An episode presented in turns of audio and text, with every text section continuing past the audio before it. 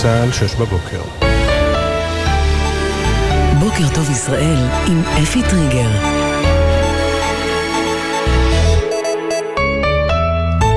שלום לכם. בשעה זו מותרים לפרסום שמותיהם של שני חללי צה"ל, הודעה נמסרה למשפחותיהם.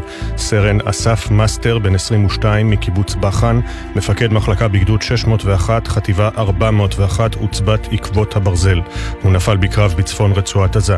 סרן כפיר יצחק פרנקו בן עשרים ושתיים מירושלים, מפקד מחלקה בגדוד חמישים ושתיים וצבת עקבות, עקבות הברזל, נפל בקרב בצפון הרצועה.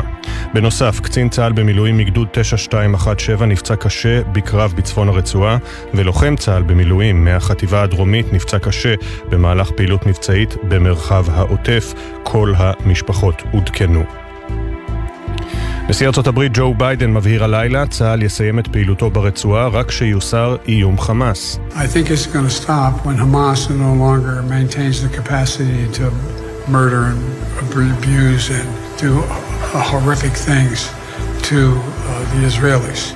אני חושב שפעולות ישראל בעזה יסתיימו כשלחמאס לא תהיה עוד היכולת לרצוח ולהתעלל ולעשות דברים נוראים לישראלים, אמר ביידן לפני שעות אחדות בסן פרנסיסקו, והוסיף, חמאס ביצע פשע מלחמה כשהחביא את חייליו ומפקדיו בבתי החולים בעזה.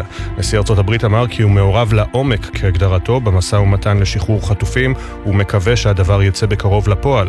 עוד אמר ביידן, הדגשתי בפני ראש הממשלה נתניהו ושריו שהפתרון היחיד כאן הוא פתרון שתי מדינות. זאת טעות גדולה לכבוש את עזה, זה לא יעבוד.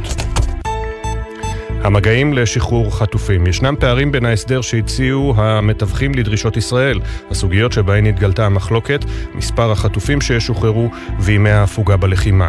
בחמאס מוכנים לשחרר כ-חמישים חטופים, בעוד שישראל דורשת כ-מאה. בישראל גם דורשים שחרור של כל הילדים והאנשים. כמו כן, בחמאס רוצים לפחות חמישה ימי ההפוגה בלחימה, ישראל מוכנה להכריז על שלושה בלבד. אם ההסדר יצא לפועל, הוא יבוצע בהדרג... בהדרגתיות ובפעימות, וישראל תשחרר במ... מקביל אסירות ואסירים ביטחוניים צעירים. שר הביטחון יואב גלנט העריך אמש כי גם בהמשך הלחץ הצבאי ישפיע לטובה על המטרה להשיב חטופים. הולכים לכל פעולה שיכולה להביא את החילוץ של החטופים שלנו. המאמץ הלחימתי מהאוויר וכמובן מהקרקע, ביחד עם הלחץ שנוצר עליהם, הוא זה שמקפיץ את הנושא של השבויים והנעדרים קדימה. היום השלישי של צעדת משפחות החטופים לירושלים יוצא הבוקר לדרך. הצועדים צפויים להגיע היום עד לטרון. אתמול עם הגעתם לבית חשמונאי, שם ישנו באוהלים, ערכו הצועדים עצרת בהשתתפות המשפחות. כינרת שטרן, שבה דודתה חטופה בעזה, הצהירה, לא נעצור עד שכולם בבית. לא לנוח, לא לעצור, עד שכל יקירנו יחזרו אלינו. כל יום הוא סכנה אמיתית בחיינו. חייבים להחזיר אותם הביתה עכשיו. המשפחות תבקרנה בבית משפחת מרציאנו במודיעין, שיושבת שבעה על ביתם נועה, המוגדרת חללת צהל בשבי חמאס. המשתתפים צפויים להמשיך לצעוד במהלך סוף השבוע עד למשרד ראש הממשלה, שם יערכו במוצאי שבת עצרת גדולה. גם הבוקר פועלים כוחות צה"ל בבית החולים שיפה. אמש פרסם צה"ל צילומים מתוך בית החולים שבהם ניתן לראות כי בניין ה-אם אר איי שימש לאחסון אמצעי לחימה וציוד צבאי של ארגון חמאס. במחלקה אחרת בשיפה נמצאה מפקדה מבצעית של הארגון ואמצעים טכנולוגיים. דובר צה"ל, תת-אלוף דניאל הגרי, אמר בהצהרתו היומית, אין ספק שחמאס ישתמש בבית החולים למטרות טרור. הממצאים האלה בבית החולים שיפה, כמו ברנטיסי, מוכיחים באופן חד משמעי שנעשה שימוש צבאי בבית החולים לטובת טרור, בניגוד מוחלט לדין הבינלאומי. בעזה מדווחים כי צה"ל חזר למתחם בית החולים ופרס בסביבת החצר דחפורים. גורמים מתוך בית החולים מעידים שהדחפורים פעלו בתוך גבולות המתחם. בצה"ל ממשיכים במאמצים לפנות חלק מתושבי העיר חאן יונס. זה הפינוי הראשון של עזתים מדרום הרצועה. בחוזים שפיזר צה"ל אמש צוין כי כוחות ישראל יפעלו בקרוב באזור נגד חמאס, ונכתב, למען שלומכם, עליכם להתפנות ממקום מגוריכם בהקדם. והלילה בגבול הצפון צה"ל תקף מטרות חיזבאללה בשטח לבנון, בהן מחסן אמצעי לחימה, תשתיות צבאיות, עמדות שיגור, טילי נונטט ועמדות תצפית. דיווחים ראשוניים מיפן, מכונית התנגשה בשערי שגרירות ישראל בטוקיו, איש ביטחון נפצע. הנהג, אדם בשנות החמישים לחייו, על פי החשד חבר בקבוצת ימין קיצוני, נעצר. המשטרה בטוקיו חוקרת את האירוע. חברת הכנסת והשרה לשעבר גלית דיסטל אטבריאן מהליכוד תוקפת את ראש הממשלה נתניהו בהתכתבות וואטסאפ אה, פנימית. את הזעם האישי עליו אני מכילה כבר כמה חודשים, זעם על המפלצות שגדלו תחת הממשלה שלו בצפון ובדרום, זה מה שגרם לי להתפטר, כך השרה לשעבר בשיחה עם פעילת שמאל. עוד אמרה דיסטל אטבריאן, הימים של הממשלה הזו ספורים, זה ברור, יש לנו אחריות ולכן התפטרתי מתפקידי כשרה.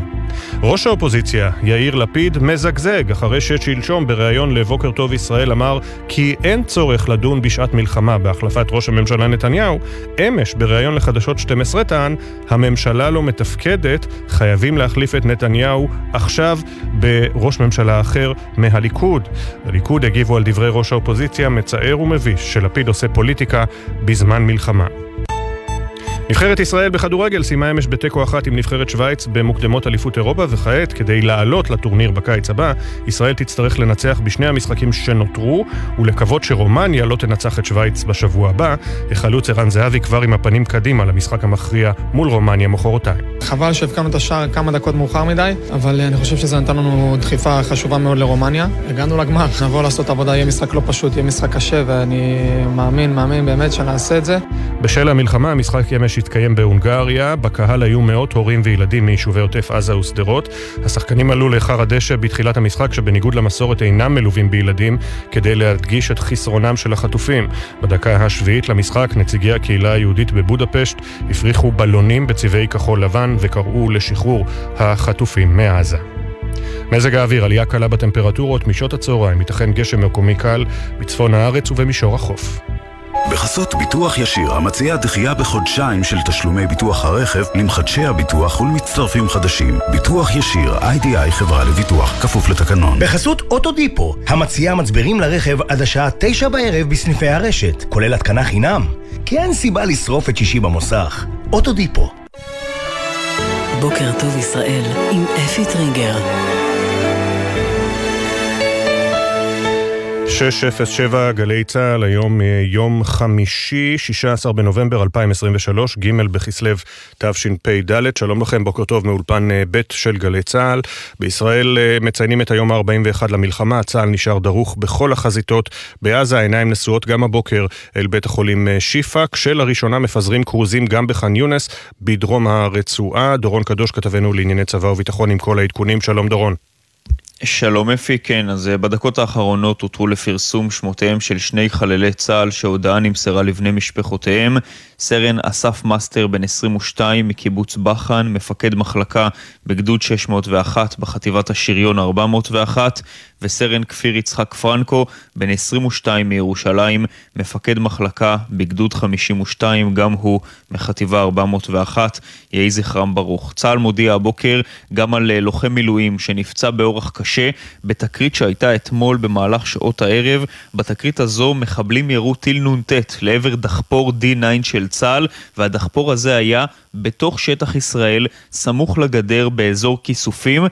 כאמור, לוחם צה"ל אחד נפצע באורח קשה בתקרית הזו, ולוחם נוסף נפצע באורח קל, גם בני משפחותיהם עודכנו. לגבי העדכונים בית החולים שיפא, אז נגיד אפי שגם בשעה זו ממש, גם במהלך הלילה הזה, כוחות צה"ל ממשיכים לפעול בתוך בית החולים, אחרי שאתמול בערב הם יצאו ממנו, הלילה חזרו אליו פעם נוספת, וממשיכים לפעול במקומות נוספים בתוך בית החולים, שלא השלימו שם את הפ אולי אתמול. אנחנו כנראה נראה את הפעולה הזו בשיפה נמשכת גם במהלך הזמן הקרוב, כשאתמול מה שנחשף בתוך בית החולים זה לא מעט ציוד לחימה, אמצעי לחימה, חדר ששימש כמפקדה מבצעית של חמאס, ציוד טכנולוגי ששימש שם את המפקדה של חמאס, וכך צה"ל למעשה באמצעות היחידות המיוחדות שפשטו על בית החולים חשף את השימוש שחמאס עושה למטרות הטרור שלו בבית החולים, בניגוד כמובן הטענות ששמענו מחמאס במהלך כל החודשים והשנים האחרונות.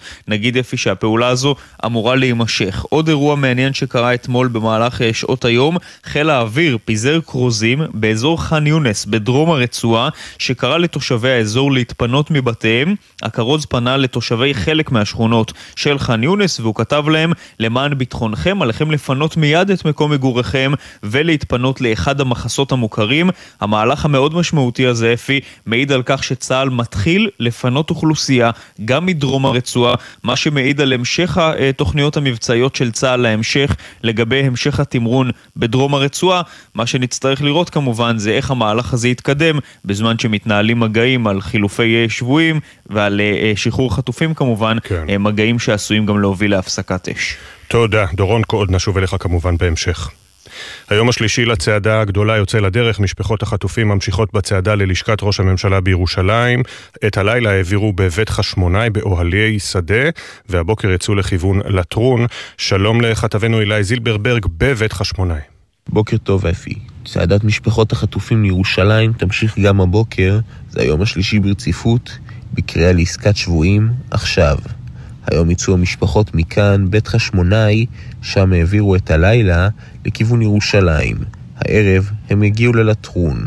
במהלך היום הצועדים יעברו ביישוב שלבים, שם יפגשו עם התושבים לטקס, ממנו ילכו למודיעין, שם המשפחות הגיעו לבית משפחת מרציאנו, שיושבת שבעה על ביתם נועה זיכרונה לברכה, שנפלה בשבי בעזה. אתמול הצועדים הלכו מבאר יעקב לבית חשמונאי, היום כאמור הם מגיעים ללטרון, ובסוף השבוע יעלו לירושלים, לשם הגיעו במוצאי השבת לעצרת מול משרד ראש הממשלה.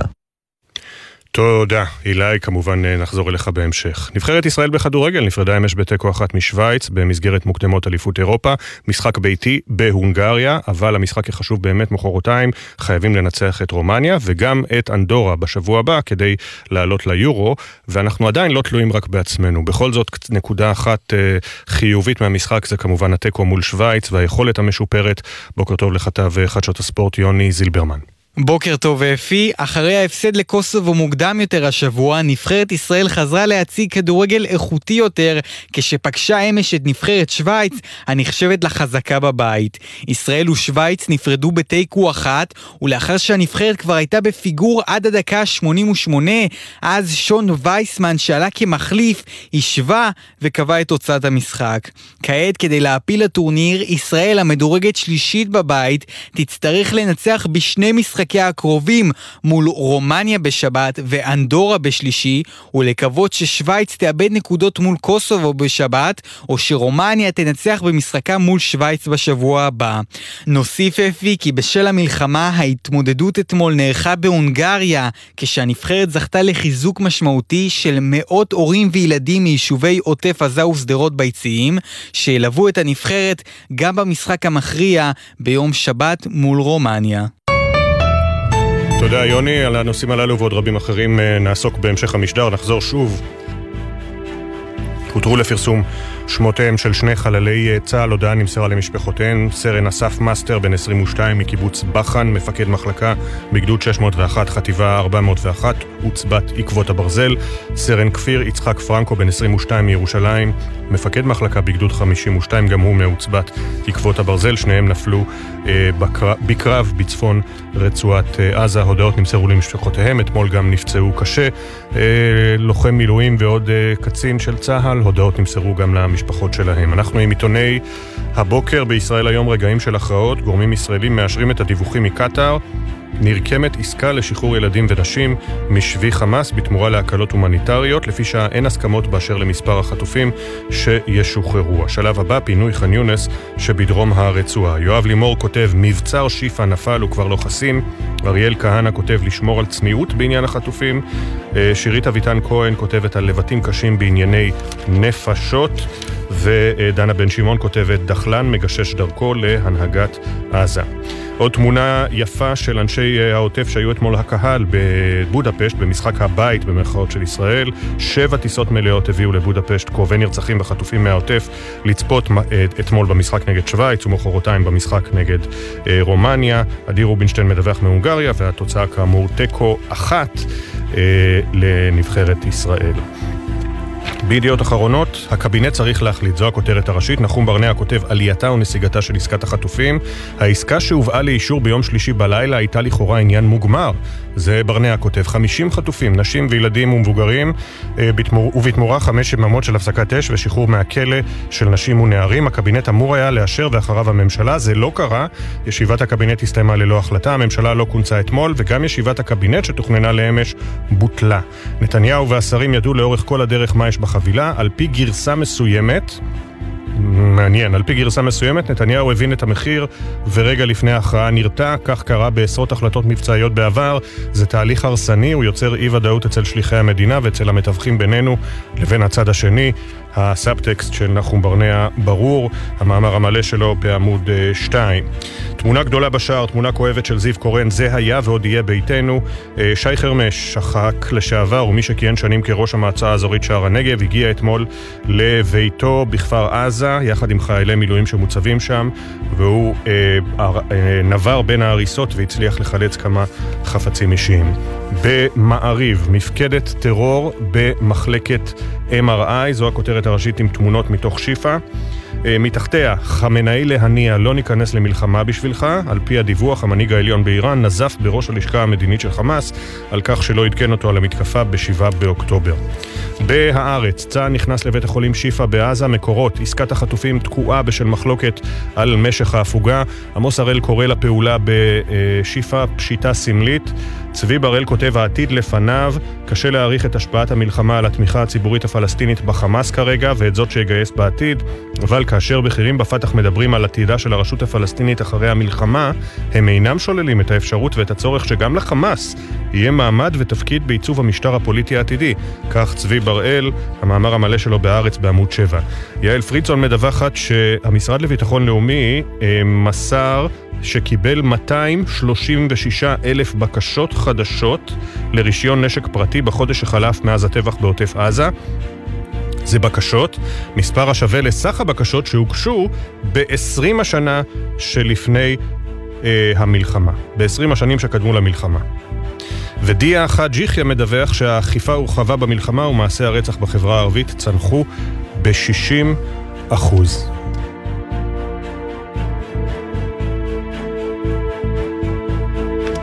אנחנו מגיעים אל ג'רוזלם פוסט, העיתון לדוברי השפה האנגלית. איי די אף starts to reveal terror activity at Shifa. Soldiers find weapons, tech, expect to uncover more evidence of Hamas apparatus. הכותרת הראשית של ג'רוזלם פוסט.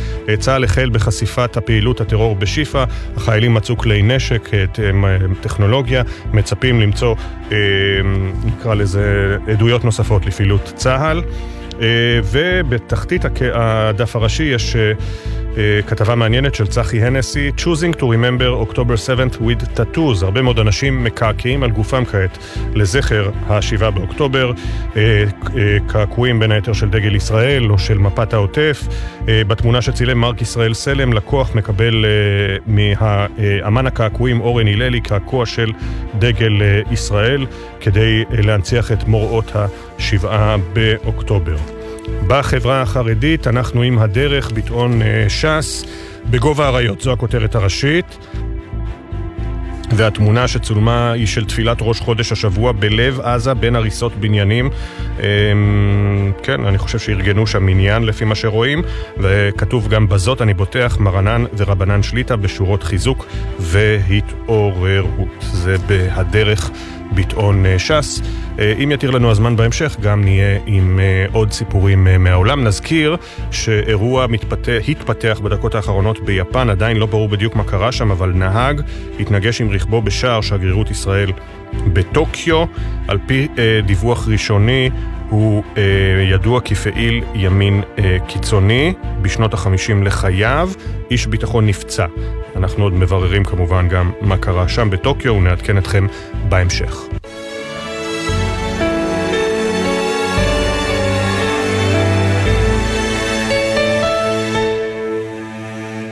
שש ותשע עשרה דקות, בוקר טוב ישראל. רבות נעשה ועוד יעשה כדי להבטיח שסוגיית החטופים לא תרד מסדר היום. ביוזמה חדשה בשם חומות של תקווה, אומנים וציירים מקדישים לחטופים קירות בדמותם ובהשראתם. כל אומן למען חטוף אחר, ובינתיים המשתתפים מבקשים להדגיש, לא מדובר בקיר זיכרון, אנחנו רוצים שהם יצאו ויראו את מה שהכנו לכבודם כאשר ישובו אלינו, אל משפחותיהם. מצטרף אלינו האומן תומר זיונץ, שלום לך, בוקר טוב. בוקר טוב, אפי, מה שלומך? אני בסדר, תודה. ספר לנו על פרויקט חומות של תקווה. אז בעצם מדובר בגוף שהוקם יום אחרי תחילת המלחמה, שמדובר בשתי בחורות בשם מיה וטל, שהרימו גוף בשם Free Our Kids, שמטרתו לשים בראש ובראשונה את שובם של החטופים עם תשומת לב יתרה לגבי הילדים. במסגרת היוזמות שהם עשו עד היום, היוזמה הנוכחית היא שקורית היום, זה בעצם כמו שסיפרת, איזשהו אירוע שנבחרו שלושים ושמונה אומנים, שכל אומן מוזר להגיד את זה, אבל קיבל שם של ילד, ויצר קשר עם המשפחה, וקיבל פרטים על הילד החטוף. אז על איזה ילד יצרת את הקיר של תקווה שלך? אני התחברתי עם השם של סאוט אלדרון, הנערה בת ה-שש עשרה, שבצערנו נחטפה גם. ובעצם שוב, כמו שאמרת, המטרה היא בעצם לייצר איזשהו קיר כוח, קיר השראה, לא קיר זיכרון, לא קיר... אנחנו לא מצליחים שום דבר, אנחנו בעצם עושים משהו למענם שבאמת יבואו ויראו וישמחו ויחשבו שיבינו שכמה שחשבנו עליהם והיינו איתם בזמן הזה. זה המטרה. כמובן. איך אתה מחליט באיזה טכניקה אתה משתמש, באיזו אומנות אתה עושה? אני יכול להגיד לך שהכל קרה נורא נורא מהר, כל היוזמה הזו התפתחה תוך שלושה ימים, מהרגע שהיא נולדה לאוויר עד, עד בעצם היום שזה קורה. אני אומן רב תחומי כזה, פשוט, אתה יודע, תארתי למשימה מתוך הבנה שאני רוצה לעשות משהו שמכבד ומרים ומעודד ולא, אתה יודע, מהמקום המשמח יותר, לא מהמקום העצוב. כמובן. אז כן, אנחנו בעצם, אני באופן אישי באתי לקח, לוקח את צער והסיפור שלה למקום של השראה, לא למקום של, אני קורא חוזר על עצמי, אבל זה באמת ככה, כאילו... אני מבין שכל המיזם מתגלגל מאוד מאוד מהר מיום שני, והיום כבר אתם מציירים, נכון? כן, היום בשמונה בבוקר אנחנו נפגשים שם, זה יוצא ברחוב אלפסי עשרים וחמש ורבנו חננאל עשרים, שבעצם חשוב לציין שכל הדבר הזה קורה בתרומה של בחור בשם, בחור בשם קובי, שהוא הבעלים של חנות ישראליות, שזה מפעל לקמח, שבעצם הוא תרם את כל החומה של המפעל שלו מסביב, שלשם כך יהיה הציור, והוא גם תרם את כל החומרים למטרת המיזם. אז חט חט לקובי. ואיפה אפשר יהיה לראות את זה בסוף השבוע? בעצם אפשר כבר לבוא לראות את זה היום, קורה ומתקיים, והחל מהיום ועלה זה יעמוד שם. איפה? זה הולך להיות ברחוב אלפסי עשרים וחמש, ורחוב רבנו חננאל עשרים בתל אביב. בתל אביב. והכוונה היא שזה יזוז ככה ינוע ברחבי הארץ? אני מודה ש... אני לא מכיר את כל, את כל האנשים הפעילים בדבר הזה, אבל אני מניח שזה עשויה להיות עיריית פתיחה. אני, יש לי תחושה מוזרה שכן, כן. שמה שאתה אומר הולך להיות, להתגלגל. תומר, בימים האלה כשכולנו באמת, כל אחד ואחת מאיתנו, גם אם אנחנו מכירים, גם אם משפחתנו לקטה, ספגה את הטבח הנורא הזה, משפחה קרובה רחוקה, גם אם לא, כולנו הרי מרגישים את המועקה, את הצורך לעשות משהו, לעשות משהו. זה מה שבער בך ב- בימים האלה עד ששמעת על הפרויקט? אני אדבר מנימי ליבי, מה שנקרא. אני כבר, אני עצמאי, אני מתעסק בתחום ההפקות, בתחום הארט, פרסומות וכאלה, אני חודשיים לא עובד. חודשיים הטלפון נדם מתחילת החגים. ככה שאני כרגע כל דבר שמוציא אותי מהבית וגם על אחת כמה נותן לי איזשהו אימפקט של תרומה כלשהי, אני נעתר ונעמד דום וישר הולך. גם לשם האנרציה האישית של לצאת מהבית ולעשות משהו, וגם באמת לעשות משהו למען, שזה המילואים הקטנים שאני יכול לתרום, כאילו. כמובן. והזכרת את הנושא הזה של, שהכל נעצר בענף שלכם, של המדיה, פרסומות, משהו, איך נקרא לזה, אומנות מסחרית אולי? הכל נעצר מלכת. אני קורא לזה הפקות. הפקות, יפה. אתה רואה, אני קם מוקדם מדי, אז הולכות לי לאיבוד מילים חשובות. הפקות. זה בסדר. עם הזמן תתרגל. ואתה לא היחיד, נאמר, זה אלפי, אולי עשרות אלפי אנשים שנותרו ללא פרנסה, נכון? כן, כן, וקהילה ענקית, קהילה ענקית בארץ, שפשוט יושבת כבר תקופה ארוכה ותוהה מה היא עושה עם עצמה. ואני מניח שכמוני, כמו אחרים, גם כל יום מוצאים את עצמם באיזושהי חלטורה לא רלוונטית, רק בשביל שוב פעם לצאת מהבית ולהכניס כמה שקלים. כמובן. ואנחנו, ואני אומר שוב, בכל ההפקות וגם כל עולם התרבות והאמנות, יש את הכוכבים הגדולים, אבל יש צריך לזכור את האנשים שעוסקים בנגנים ומפיקים מאחורי הקלעים ומתאמים והכל. כל הצוות. עצום, עצום, עצום של אנשים שבעצם מתחזק את כל הדבר הזה, כן. טוב, אז הנה, הספקנו לדבר גם על הבעיות של עולם התרבות, המצוקות, אז אני מקווה מאוד שמקבלי החלטות ששומעים אותנו יבינו שצריך לעזור גם לכם. בכל מקרה... ואם הקול שלי יכול להשפיע באיזושהי צורה, אני אומר למי שצריך לשמוע שם, תעזרו לנו, אנחנו ממש צריכים עזרה. נכון. כל... תמיכה, כל דבר אפשרי כרגע הוא יותר חשוב מהכל, באמת. ונחזור שוב, מהבוקר בשמונה, רחוב... מהיום בשמונה, ברחוב אלפסי עשרים וחמש, ורבנו חננאל עשרים. בתל אביב. אה, בתל אביב, בואו, תהיו, תראו, ואם לא היום אז בהמשך, אה, תקחו חלק בדבר הזה, זה חשוב, זה...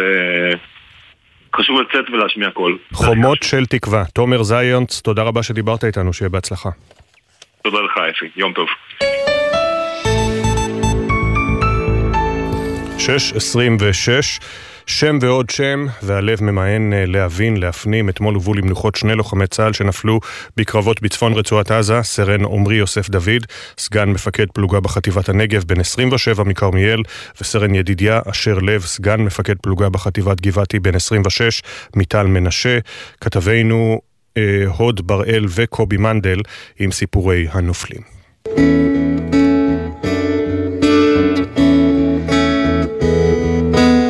דמעות בגן עדן, השיר שכתב והלחין אריק קלפטון, הזמר והיוצר שסרן עומרי יוסף דוד זכרו לברכה כל כך אהב. הוא זכה גם לראותו בהופעה, ואתמול היו אלה חבריו ששרו לו לזכרו את השיר בכל חנוק מדמעות.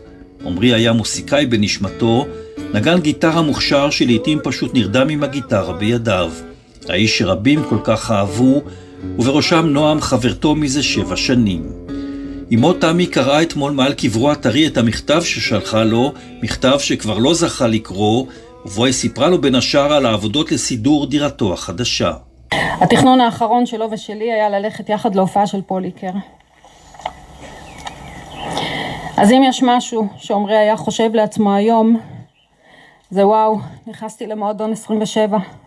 שם נמצאים מחונני הנגנים, ג'ימי הנדריקס, ג'ניס ג'ופלין, ג'ים מוריסון ועוד. ואם יש גן עדן, אני מקווה שאתה מג'מג'ם עם החבר'ה. אני רוצה להגיד שעומרי כי היה יפה וחכם, מיוחד, מלח הארץ, גאוותנו, אבל כולם כאלה, לא ככה? תראו את כל היפים והמיוחדים שעומדים כאן איתנו היום. מה שמבדיל אותו זה שהוא שלי, והוא איננו עוד.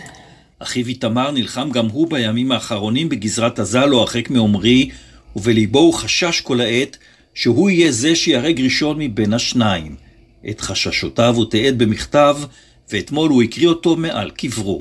היי hey, אחי, אם אתה קורא את זה, כנראה שנפלתי לפניך. רציתי לכתוב לך כל מיני מילים ובדיחות, כי זה מי שאנחנו. אני אוהב אותך מאוד, לא אמרתי לך את זה כנראה מספיק.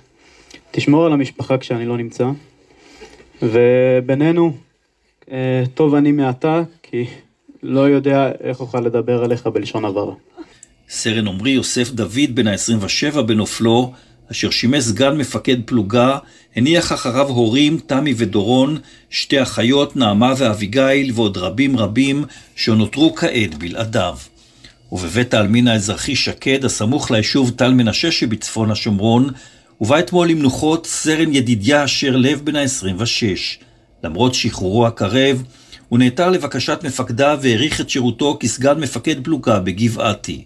וכך ספדה לו אחותו טליה. זכיתי זכות אמיתית לגדול איתך קרוב קרוב. זכיתי לצחוק איתך ולהשתולל איתך ולריב איתך כשהיינו ילדים. זכיתי לראות אותך מהצד מתבגר ונאבק באתגרים ברגישות ונחישות. זכיתי לראות אותך מוצא את מקומך בצבא, גדל, זורח, שלם. איך אני שמחה שמצאת את המקום שטוב לך, שנפרדת מהעולם הזה בהשלמה. הלוואי שכולם ידעו איזה אדם מיוחד אתה. עד לנפילתו איש לא ידע שידידיה תרם מאח עצם והציל בכך את חייה של אישה אותה כלל לא הכיר. עומרי וידידיה נפלו שניהם בקרבות בצפון רצועת עזה. שני גיבורים שהיו ואינם. יהי זכרם ברוך. אנחנו יוצאים לחצי דקה בדיוק של הודעות, ואחריהן השעה השנייה של בוקר טוב ישראל. יהיה איתנו יהודה עדר, וגם מאחורי השמות ופינת הפרשנים שלנו על השלב הבא של התמרון בעזה, דרום הרצועה והחורף שמגיע. בוקר טוב ישראל, מיד חוזרים. אתם מאזינים לגלי צהל. גלי צהל מזמינה אתכם להצטרף למאמץ המשותף למען התושבים בקו האש, באמצעות מיזם המיטה החמה, בשיתוף יישומון מקום בטוח, לחבר בהתאם לצורך וליכולת בין אזרחים ללא פתרונות לינה בעקבות המצב, לבין אלה המוכנים ויכולים לסייע. קטנה שלי בת שנתיים ותשע על הרצף האוטיסטי, אחרי כמה שעות חזרו למגלי צהל, אמרו לי יש לנו התאמה. ניסו כמה שיותר להתאים אלינו מקום שיתאם לצרכים של המשפחה שלי, העובדה שיש מישהו שדואג לך כרגע, משהו שמוקל. אנו קוראים לכם לתמוך ולהתמך. מוזמנים לפנות אלינו דרך הוואטסאפ במספר אפס חמש שתיים תשע אחת חמש שש ארבע שש שש. גלי צהל פה איתכם, כל מקום, כל הזמן. עכשיו בגלי צהל, אפי טריגר, עם בוקר טוב ישראל. שש שלושים ואחת הכותרות. הבוקר הותרו לפרסום שמותיהם של שני לוחמי צהל שנפלו בקרבות ברצועת עזה, סרן אסף מאסטר בן עשרים ושתיים מקיבוץ בחן, וסרן כפיר יצחק פרנקו בן עשרים ושתיים מירושלים. יהי זכרם ברוך. בנוסף, קצין צהל במילואים מגדוד תשע שתיים אחת שבע נפצע קשה בצפון הרצועה, ולוחם צהל במילואים מהחטיבה הדרומית נפצע קשה מירי נונטט שביצעו אתמול מחבלי חמאס לעבר דחפור די תשע של צהל בשטח העוטף. כל המשפחות הותקנו. נשיא ארצות הברית ג'ו ביידן שב ומגבה את ישראל. צהל יסיים את פעילותו ברצועה רק שיוסר איום חמאס, אמר ביידן. I think it's going to stop when Hamas no longer maintains the capacity to murder and abuse and do horrific things to the Israelis. אני חושב שהמלחמה בעזה תסתיים כשלחמאס לא תהיה עוד היכולת לרצוח ולהתעלל ולעשות דברים נוראים לישראלים, אמר ביידן לפני שעות אחדות בסן פרנסיסקו, והוסיף, חמאס ביצע פשע מלחמה כשהחביא את חייליו ומפקדיו בבתי החולים בעזה. נשיא ארצות הברית אמר עוד כי הוא מעורב לעומק כהגדרתו במשא ומתן לשחרור החטופים, ומקווה שהדבר יצא בקרוב לפועל. עוד אמר ביידן, הדגשתי בפני ראש הממשלה נתניהו ושריו שהפתרון היחיד כאן הוא פתרון שתי המדינות. זו טעות גדולה לכבוש את עזה, זה לא יעבוד. עדיין לא ברור מה קרה בדיוק בשערי שגרירות ישראל בטוקיו, יפן. לפני כמחצית השעה מכונית התנגשה בשערי המתחם, איש ביטחון אחד נפצע ונגרם נזק למחסום בכניסה. הנהג, אדם בשנות החמישים לחייו, על פי החשד חבר בקבוצת ימין קיצוני, נעצר במקום, מניעיו אינם ברורים. אין עדכוני תנועה לנהגים מאולפן גלגלץ בשעה זו, הנסעו בזהירות. ומזג האוויר, עלייה קלה בטמפרטורות, משעות הצהריים ייתכן גשם מקומי קל בצפון הארץ ובמישור החוף. התמונה שתצא היום מלשכת שר המשפטים לא נראתה מאז אפריל אלפיים עשרים ושתיים. כינוס חברי הוועדה למינוי שופטים סביב שולחן אחד. אמש גם נודע שנציגת הממשלה תהיה השרה אורית סטרוק מהציונות הדתית. תמר שונמי כתבתנו לענייני משפט, עדיין מוקדם לחגוג כי תהליך המינוי בכל מקרה אורך לא מעט זמן, ולא נראה שלוין מתכוון לסגת מההקפאה המכוונת שכפה על בית המשפט העליון. שלום תמר.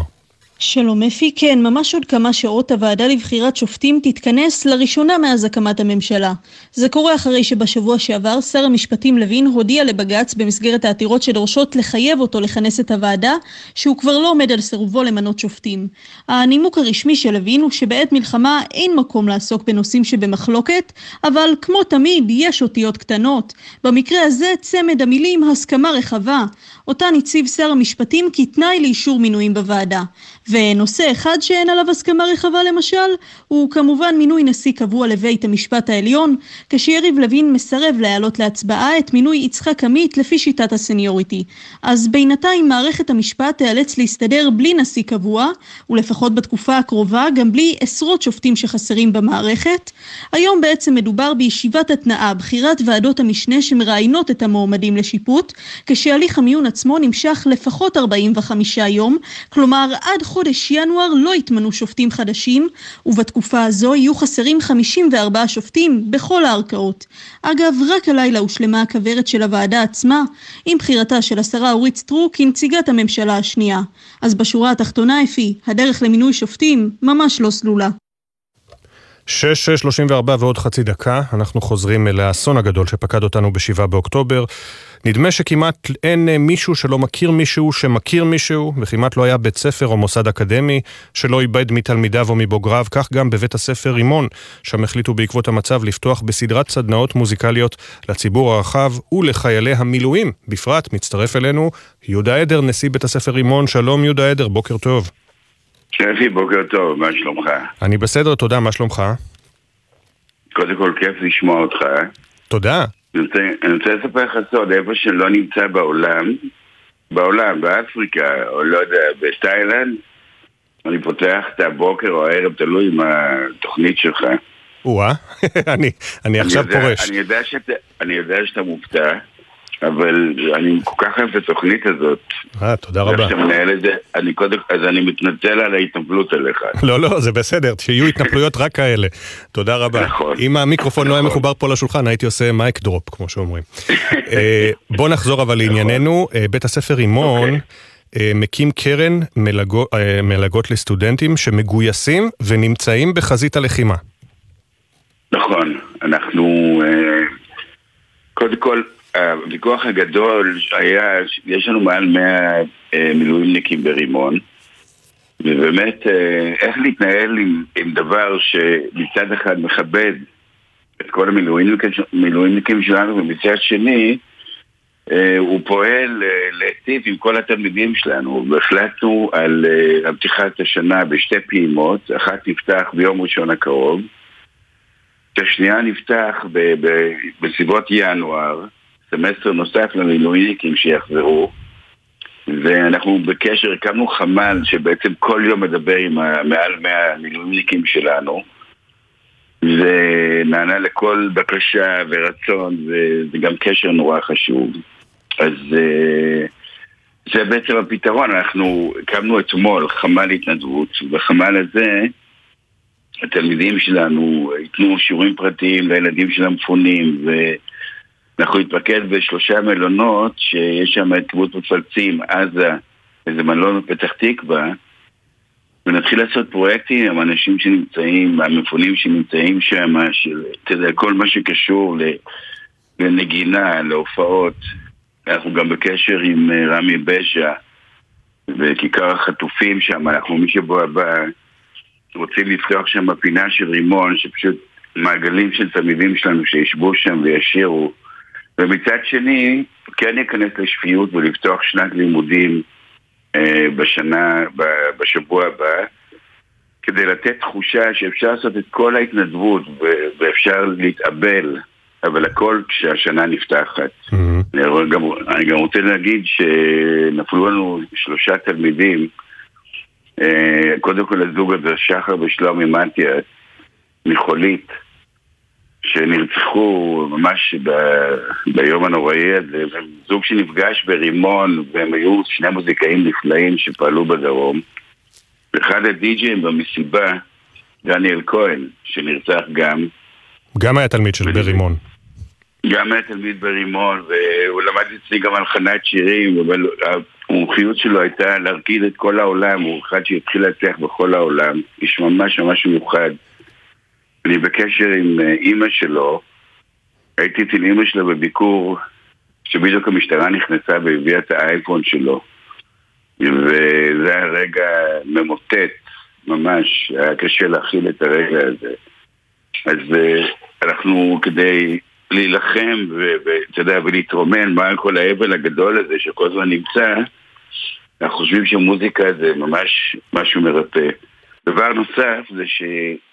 יצרתי קשר עם נובה, הם פנו אליי בחוות עונית, ובתוך בערך כשבוע אנחנו נתחיל קורס להלחנת שירים, של יצירה וכתיבת שירים, עם חמישה עשר ניצולים או שורדים מהמסיבה הזאת. זה דבר שילווה על ידי פסיכולוגים, זה הולך משהו מאוד רגיש ו... ולא פשוט כל התהליך הזה. כמובן. והמוזיקה במקרה הזה משמשת גם ככלי, נקרא לזה, תרפואטי. לגמרי, קודם כל תמיד, תמיד היא משהו תרפואטי, ואני יכול להגיד, להעיד על עצמי ועל מיקי, שאנחנו כבר מופיעים כמעט חודש, הערב בבוקר, אנחנו הולכים לעבור, בייחוד הבוקר, מיקי ואני מופיעים בהתכנסות אבל של כל התנועה הקיבוצית בצוותא. Mm-hmm.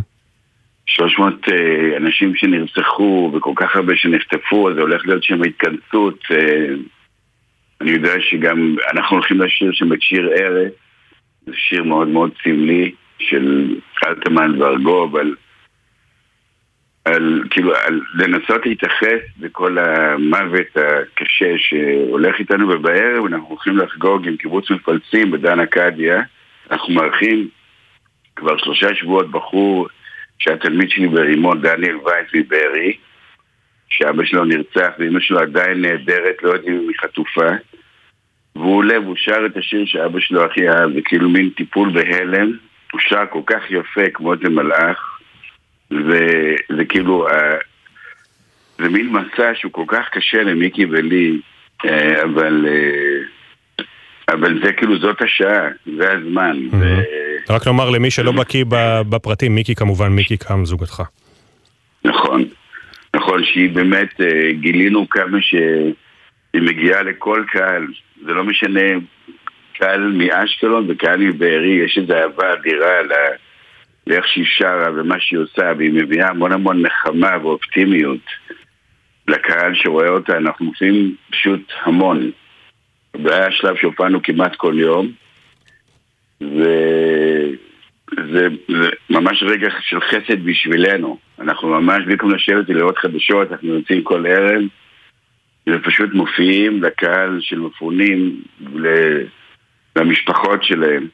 זה משהו מאוד מאוד מרגש. וזה נוגע בהם, בעצם מה שאתם עושים נקרא לזה ביום יום, כן, לא נקרא לזה עבודה, אבל אומנות שגרתית שאתם עושים ביום יום נוגעת כל כך במפונים ובאנשים ש- שראו את הזוועות הללו, וחלקם גם דואגים לח- לקובעיהם החטופים בעזה, חלקם מתאבלים, חלקם לא יודעים אם יהיה להם בית לחזור, אם יש להם בית לחזור אליו.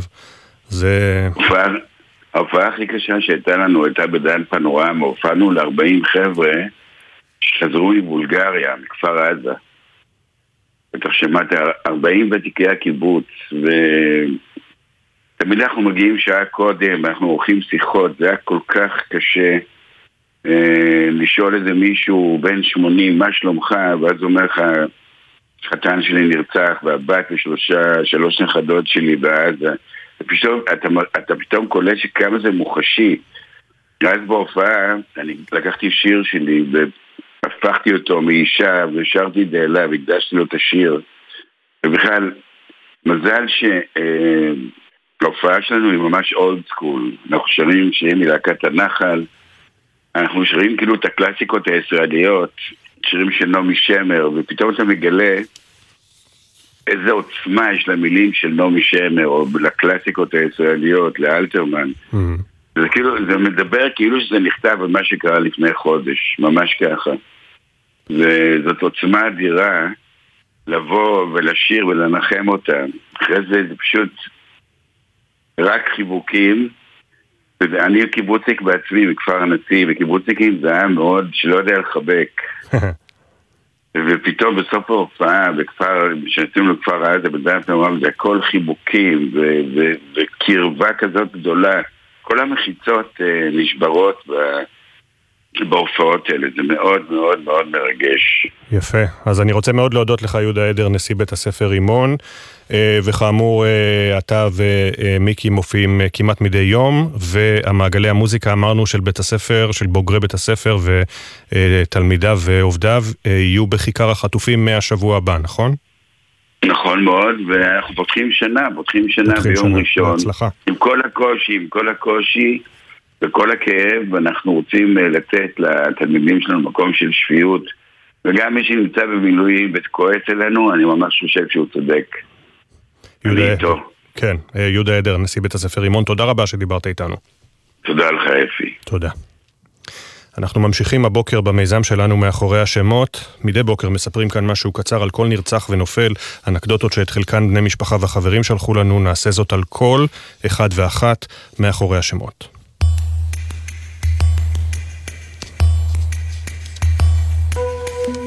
מתן מרדכי ליאור, מסדי חמד, אמור היה לחגוג היום, יום הולדת שלושים ושש. מתן, שהיה דמות מוכרת בעולם המוזיקה הישראלי, הגיע למסיבה ברעים לספק תשתיות חשמל, הגברה ותאורה. באירוע הנצחה לרגל יום הולדתו, ישזרו היום אוהביו פרחים בצהוב ובלבן, הצבעים האהובים על מתן. רב סמל ראשון במילואים דן אסולין, בן שלושים ושמונה, היה רב שץ היישוב מבטחים. דן היה מנהיג מילדות, כבר אז נהג לגשר בין חבריו כשרבו ולהגן עליהם מבריונים. הוא היה מטורף על ריאל מדריד, אפילו רצה לקרוא לויטו ריאל. סוג'ית ניסנקה, אזרח סרילנקה, עבד בתשע השנים האחרונות כמטפל בקיבוץ בערי ונרצח בשבת השחורה. הוא חצה את העולם כדי לפרנס את משפחתו ולהבטיח לילדיו עתיד טוב יותר. ביתו בת ה-שלוש עשרה חיפשה אחריו במשך יותר מחודש, ובסרטון שהפיצה ברחבי העולם התחננה לעזרה והציגה תמונות משפחתיות מתוקות מהטיול לעיר העתיקה סיגיריה. סמל ראשון יונדב רז לוינשטיין, בן עשרים ושלוש ממעלה אדומים, היה לוחם בסיירת גבעתי. יונדב, הג'ינג'י שכונה גוליבר, התנסה לגובה מטר תשעים וחמש. הוא חקר את ההיסטוריה של ישראל, וכך גם הכיר את אשתו בחפירות ארכיאולוגיות. תומר סטרוסטה, בן עשרים ושלוש מחולון, נרצח במסיבה ברעים. תומר היה השותף האולטימטיבי, החבר שאפשר להתקשר אליו בחמש בבוקר, להציע לו לבוא למסיבה, והוא יגיד כן, בלי לחשוב פעמיים. סמל נתיב קוצרו, בן עשרים ואחת ממעלה אדומים, היה משגר וטכנאי שליטה ובקרה בגדוד תשע ארבע שבע במערך ההגנה האווירית. נתיב התגאה תמיד במשפחה שלו ודאג להזכיר להם את זה. הוא הותיר אחריו מעין צוואה ברשתות כשכתב בסטטוס שלו, להותיר לדורות הבאים עולם טוב מזה שמצאנו. סמל ראשון הלל סולומון, בן עשרים מדימונה, היה לוחם בגדוד צבר בגבעתי ונפל בקרב ברצועה. הלל, שהפגין כבר מגיל צעיר סקרנות יוצאת דופן, קיבל כל תעודת הצטיינות אפשרית בבית הספר. כשחזר מהצבא נהג לקחת זמן קצר למנוחה, ואז הפעיל מוזיקה ברם קול בקולי קולות. ישראל צ'אנה מאופקים מגן על שכונה שלמה בעירו, ונהרג שיצא בבוקר השבת השחורה להילחם במחבלים. רגע לפני המתקפה חזר מאושר עם בת זוגו מחגיגות יום הולדתו השלושים. אמה נזכרת איך היה מגיע לביתם מדי שבת, שואל מה יש לאכול, ועוד לפני התשובה כבר מספיק להציץ בסירים. סמל עמית גואטה, בן עשרים ואחת מרחובות, היה לוחם במגלן. עמית נהג לכתוב לעצמו מכתבים וסיווג אותם לפי נושאים, חשבון נפש, מחשבות ועוד. במכתב אחד הורה לעצמו, תמיד לזכור למה אני כאן, תמיד להיות הכי טוב והכי מקצועי שאני יכול. אף פעם לא להתלונן, מי שמתלונן יש לו פגם באמונה. בני הזוג אנטוניו מסיאס ואיבון רוביו נרצחו במסיבה ברעים. שניהם גדלו במשפחות קולומביאניות לצלילי מוסיקה לטינית והפכו בנפרד להורים צעירים. מרגע שנפגשו היו זוג משמיים והיו למשפחה מאושרת. אנטוניו היה חבר השטוטניק שגורם לכולם לשכוח מכל הצרות בחיים. החברות של איבון מספרות שכשהייתה בהיריון היו לה חשקים לא הגיוניים שצריך היה לספק לה באותו הרגע. סרן דור שדה, בן עשרים ושתיים מהרוגות, מפקד מחלקה בגדוד צבר בגבעתי. דור היה מוכן לכל תרחיש ונכון לעזור בכל מצב, עד כדי כך שכשסיים קורס חופשים, תלה על המראה באוטו חוסם עורקים, טוש שחור וערכת עזרה ראשונה. שני עמים, בת שמונה עשרה מאשדוד, נרצחה במסיבה ברעים. מורתה מספרת שכתלמידה הייתה ממש סופת טורנדו, הכי דעתנית, הכי לוחמת צדק. היא אהבה יותר מכל את הקוסקוס של סבתא. רב סרן אוריאל ביבי, בן שלושים משלומית, היה קצין לוחם בגדוד מאתיים ושתיים, צנחנים. אוריאל שהצטיין בכל דבר שעשה בשירותו, לימד את פקודיו שלוחם לא נלחם כדי להרוג, אלא כדי שהטוב ינצח, לא משנאת האויב, אלא מאהבת המולדת.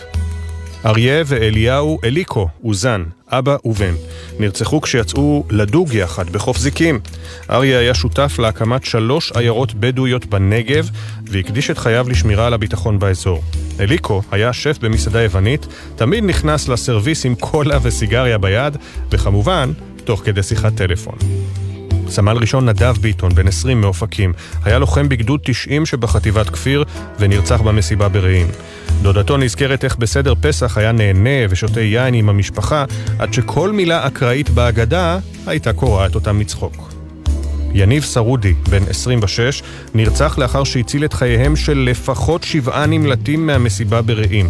לזכרו של יניב, שכונה ינצ'י, חובר ריקוד בשם מחכות, שכבר בוצע בכל רחבי העולם. הלל זלמנוביץ' נרצח כשיצא לעשות את מה שהכי אהב, לרכוב על אופניים. הלל, שכינה את סובביו קפר מלשון קפרה, חקר את הארץ דרך שבילי האופניים, ובכל טיול הפגין את הידע הבלתי נגמר שרכש כמורה דרך. רב סרן מורדכי מוטי שמיר, בן עשרים ותשע, מחוות יאיר, היה קצין לוחם בסיירת גולני. מוטי תמיד ידע למצוא את האיזון בין הקריירה והמשפחה. לפני מספר חודשים נסע אחרי לילה שלם בתרגיל כדי להספיק לקחת את בנו לגן. נועה פרג' מתל מונד נרצחה במסיבה ברעים. בנוריה הייתה דמות מוכרת בשבט הצופים פולג. היא אהבה במיוחד לבלות בים ולגלוש, ולזכרה התקבצו המונים למעגל גולשים. רב סמל במילואים עומר ניסים ביטן, בן עשרים ושתיים מבנימינה, היה לוחם בגדוד שמונה אחת אחת אחת שבחטיבה חמש ונהרג מנפילת פצמר בנירים. הוא השתחרר רק באחרונה והוקפץ בצו שמונה. לחבריו כתב, אני, עומר ביטן, הולך להביא את השלום, תרשמו בכוכבית. הפנים, השמות. הסיפורים המלאים יעלו בהמשך לעמוד האינסטגרם והפייסבוק של גלי צה"ל. נזכיר שבני משפחה וחברים יכולים ומוזמנים לשלוח לנו סיפורים ותמונות, לכתוב את המייל זיכרון שטרודל ג'י אל זד נקודה סי או נקודה איי אל, זיכרון עם K.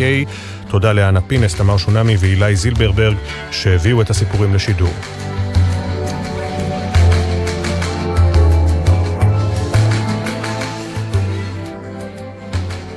אתמול הגיעו הידיעות הראשונות על כך שצה"ל כבר מפזר קרוזים גם בדרום הרצועה בח'אן יונס, שקוראים לתושבים להתפנות כי בקרוב מאוד צה"ל יגיע לשם עם מלוא עוצמתו. השלב הבא בתמרון הקרקעי גם ילווה בהרבה מאוד, לא הרבה מאוד, אבל בוודאי בירידה בטמפרטורות וכמה וכמה מערכות גשם.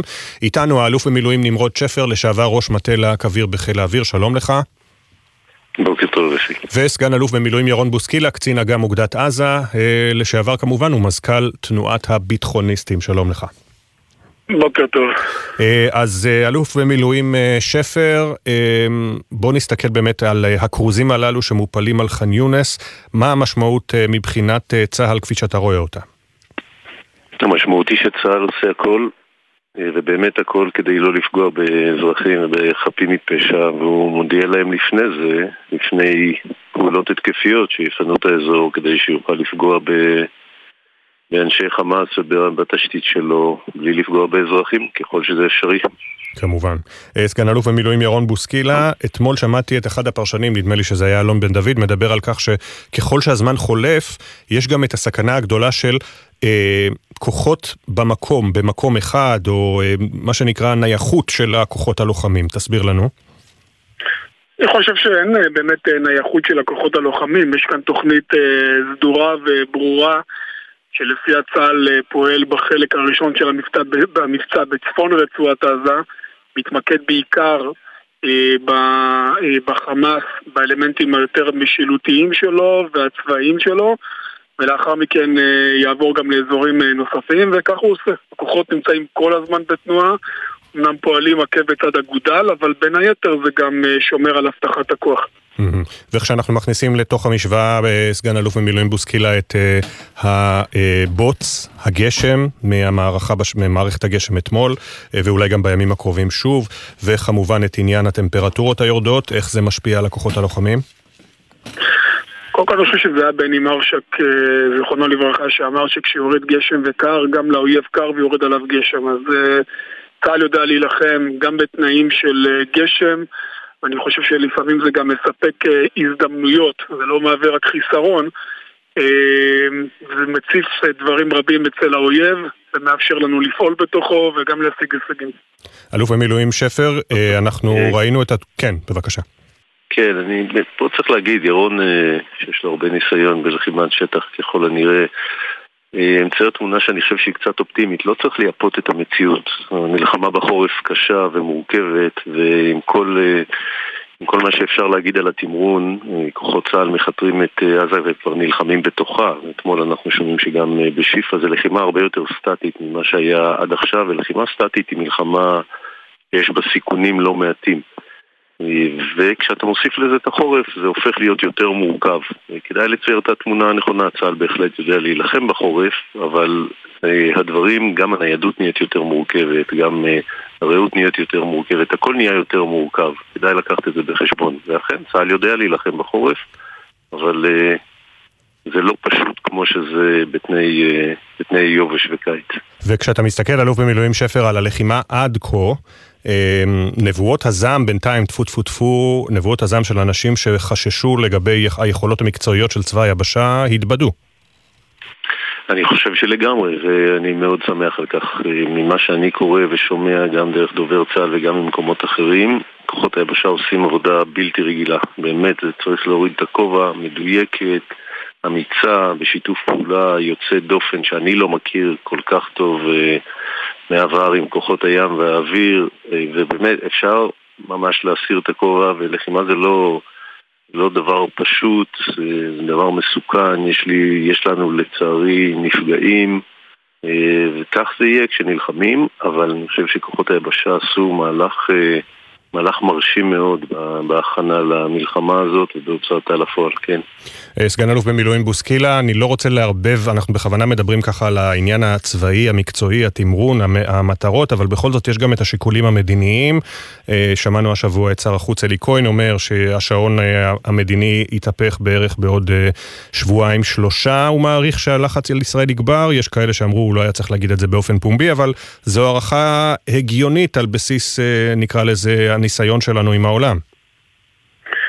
כן, אני חושב שבסופו של דבר אין איזה קבועי זמן ברורים לכל פעילות מהסוג הזה או בכלל למלחמה. אני אומר לך שגם בשטח, כמי ששמש קצין אג"ם של אוגדת עזה, אני לא מרגיש שום שעון חול, הפוך, אני מרגיש שדווקא המפקדים מדברים על זמן עוד שיש לנו להילחם, עוד קובעים מטרות להמשך, ובפועל אין לחץ כרגע כלפי הכוחות, יש עוד יעדים גם לטווח הקצר וגם לטווח הארוך.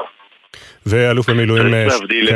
כן, סליחה, צריך להבדיל בין כמה רמות במלחמה הזאת. הלוחמים בשטח לא צריך להיות שום שעון זמן, והלוחמים צריכים לעשות את העבודה שהמפקדים שלהם מטילים עליהם, ולמפקדים בדרגי השטח יש משימות, וטוב שכך, והם צריכים להתקדם לדרך הכי מקצועית, הכי יעילה והכי חדה שהם יכולים.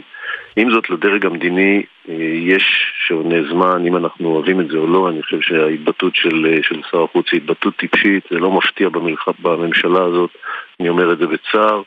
עם זאת, אני חושב שלדרג המדיני צריכה להיות תוכנית, אני מאוד מקווה שיש לו, לא ראיתי כזאת, לא שמעתי כזאת, ואת ההפרדה החדה בין, בין הדרגים צריך לעשות, אבל לממשלת ישראל ולדרג המדיני צריכה להיות תוכנית, והם צריכים לדעת שכל דבר מוגבל בזמן. ולהגיד שאין שונים זה דבר לגמרי לא נכון כשאתה מדבר על מדינה ועל תוכנית מדינית שהיא בסופו של דבר מטרתה של כל מלחמה. כן, רק שכמובן אני מניח התכוון ירון שהחיילים בשטח והמפקדים לא צריכים לחשוב מראש על השעון הזה, לרמטכ"ל ואולי ומעליהם.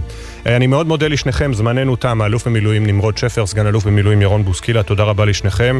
אני אוסיף גם תודה רבה גם על, ה, על הדברים שאתם עושים בימים אלה, במסגרת יחד עם כל הקצינים במילואים שהתגייסו, או שגייסו את עצמם או שהתגייסו בצו שמונה, אז תודה רבה גם מאיתנו כאן באולפן. אנחנו יוצאים להפסקה קצרצרה של דקה וחצי, עוד מעט נדבר עם דבורה לשם, סבתה של רומי גונן החטופה, על צעדת החטופים שיוצאת ליום השלישי שלה, ויהיה איתנו מנכ"ל משרד החוץ לשעבר, על הגיבוי המחודש של הנשיא ביידן הלילה, נבדוק מה קרה בטוקיו, בסמוך לשגרירות ישראל ועוד ועוד, כבר חוזרים.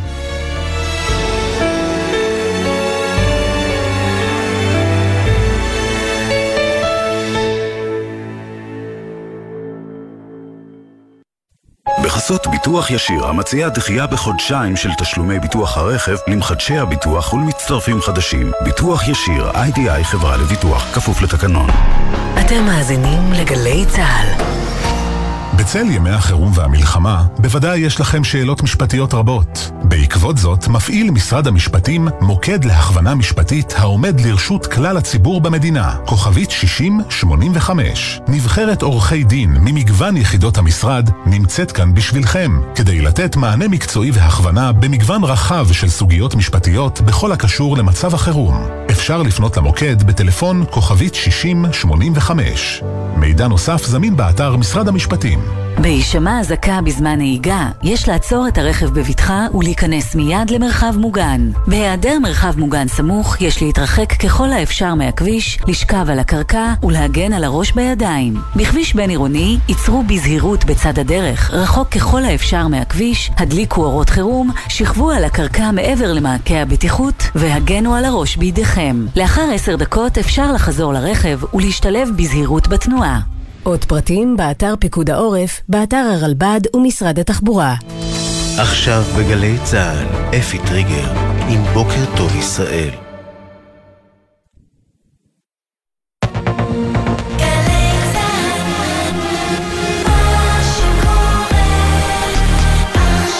שבע בגלי צה"ל. עסקה על הפרק. הלחץ שנוצר עליהם הוא זה שמקפיץ את הנושא של השבויים והנעדרים קדימה. נמשך המשא ומתן לשחרור חטופים, אחת המחלקות העיקריות, כמה ישוחררו, כתבינו ידווחו ונשוחח עם אלון אושפיז, לשעבר מנכ"ל משרד החוץ. ממשיכים לצעוד. נמשיך לצעוד כמה שצריך עד ירושלים בשביל שכל היקרים שלנו כולם יחזרו הביתה. משפחות החטופים נערכות לעוד יום צעידה לירושלים. אלי זילברברג עם יומן מסע מהיום השני של הצעדה. להם אין תנאים, אנחנו שנכתיב תנאים. ונשוחח עם דבורה לשם, סבתה של החטופה רומי, שתיסע היום למחות בגבול עזה. וגם היורו מתרחק. הייתי פה ילדים, הורים, כולם באו לעודד אותנו. מה אנחנו עושים? משחקים כדורגל בסופו של דבר. נבחרת ישראל סיימה בתיקו עם שוויץ וכבר לא תלויה רק בעצמה כדי לעלות לאליפות אירופה, אבל השחקנים קיבלו תמיכה מילדי עוטף עזה שהגיעו לאצטדיון בהונגריה. בוקר טוב ישראל. בוקר טוב ישראל עם אפי טריגר.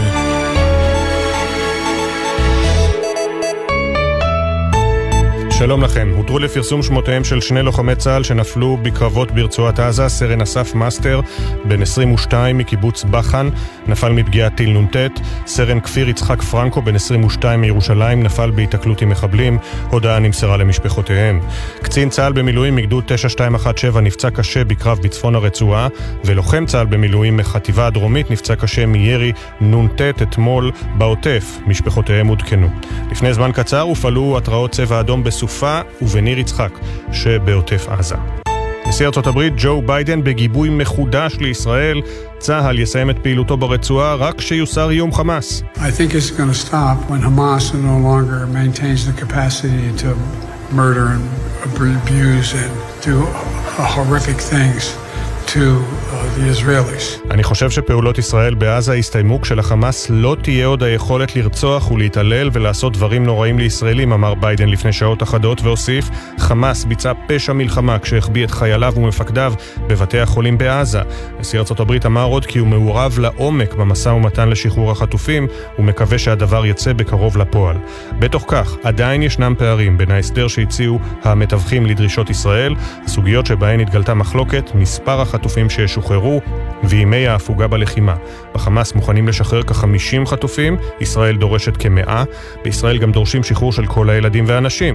כמו כן, בחמאס דורשים לפחות חמישה ימי ההפוגה, ישראל מוכנה לשלושה בלבד. אם ההסדר יצא לפועל, הוא יבוצע בפעימות, כלומר בהדרגתיות, וישראל תשחרר במקביל אסירות ואסירים ביטחוניים צעירים. גם הבוקר פועלים כוחות צה"ל בסביבת בית החולים שיפה. אמש פרסם צה"ל צילומים מתוך בית החולים שבהם ניתן לראות כי בניין ה-אם אר איי שימש לאחסון אמצעי לחימה וציוד צבאי של חמאס. במחלקה אחרת בשיפה נמצאה מפקדה מבצעית של הארגון ואמצעים טכנולוגיים. בצה"ל פועלים לפינוי חלק מתושבי העיר חאן יונס בדרום עזה. בישראל מבהירים כי עדיין לא התקבלה החלטה מתי להתחיל בתמרון בדרום הרצועה. על פי הערכה, המגעים לסיכומים על שחרור חטופים ישפיעו גם על ההחלטות המבצעיות בנוגע להרחבת שטח התמרון. במערכת הביטחון מתכוונים לפנות את האוכלוסייה מאזורי הפעילות המתוכננים. כתבנו הצבאי דורון קדוש יביא את הפרטים בהמשך בוקר טוב ישראל. השרה לשעבר גלית דיסטל אטבריון מהליכוד תוקפת בחריפות את ראש הממשלה בנימין נתניהו בהתכתבות וואטסאפ פרטית. את הזעם האישי עליו אני מכילה כבר כמה חודשים, זעם על המפלצות שגדלו תחת הממשלה שלו בצפון ובדרום, זה מה שגרם לי להתפטר, כתבה השרה לשעבר בשיחה עם פעילת שמאל, והוסיפה, הימים של הממשלה הזו ספורים, זה ברור, יש לנו אחריות, ולכן התפטרתי מתפקידי כשרה. עכשיו העדכונים מגלגלץ והתחזית. בחסות ביטוח ישיר, המציעה דחייה בחודשיים של תשלומי ביטוח הרכב למחדשי הביטוח ולמצטרפים חדשים. ביטוח ישיר, איי די איי חברה לביטוח, כפוף לתקנון. בשעה הזו של בוקר יום חמישי אין עומסי תנועה בכבישים מדווחים, ומזג האוויר עלייה קלה בטמפרטורות. משעות הצהריים ייתכן גשם מקומי קל בצפון הארץ ובמישור החוף. בוקר טוב ישראל עם אפי טריגר.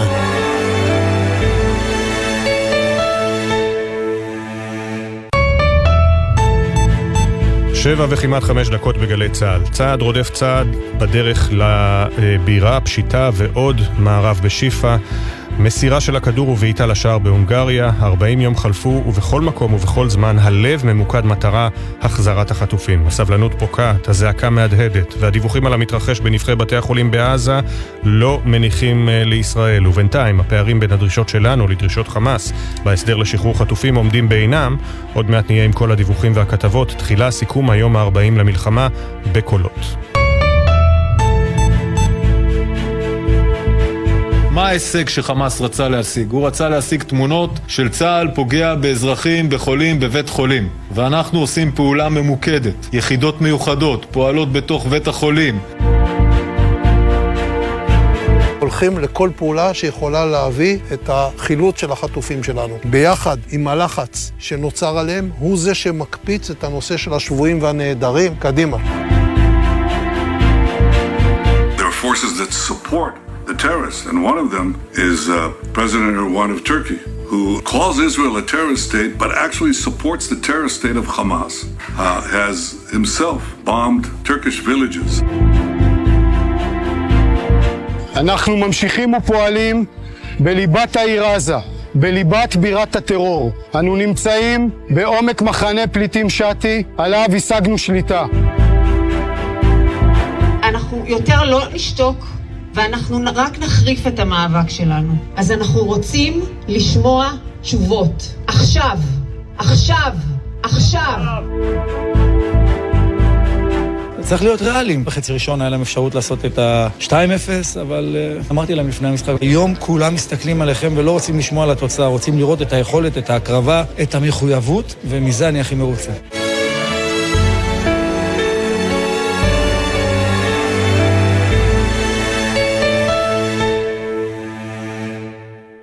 שבע אפס שבע. הבוקר מותרים לפרסום עוד שמות. עוד שמות של שני לוחמי צה"ל שנפלו בקרבות בצפון רצועת עזה, סרן אסף מאסטר וסרן כפיר יצחק פרנקו, יהי זכרם ברוך. כל העת כוחותינו ממשיכים לפעול בבית החולים שיפה ברצועה.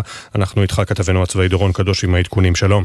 שלום אפי, כן, עוד בוקר קשה. שני קציני שריון נפלו אתמול בקרבות בצפון הרצועה, והבוקר מתפרסמים שמותיהם. סרן אסף מאסטר, בן עשרים ושתיים, מקיבוץ בחן, מפקד מחלקה בגדוד שש מאות ואחת, בחטיבה ארבע מאות ואחת, הוא נהרג כתוצאה מפגיעת טיל נונטט לעבר כוח.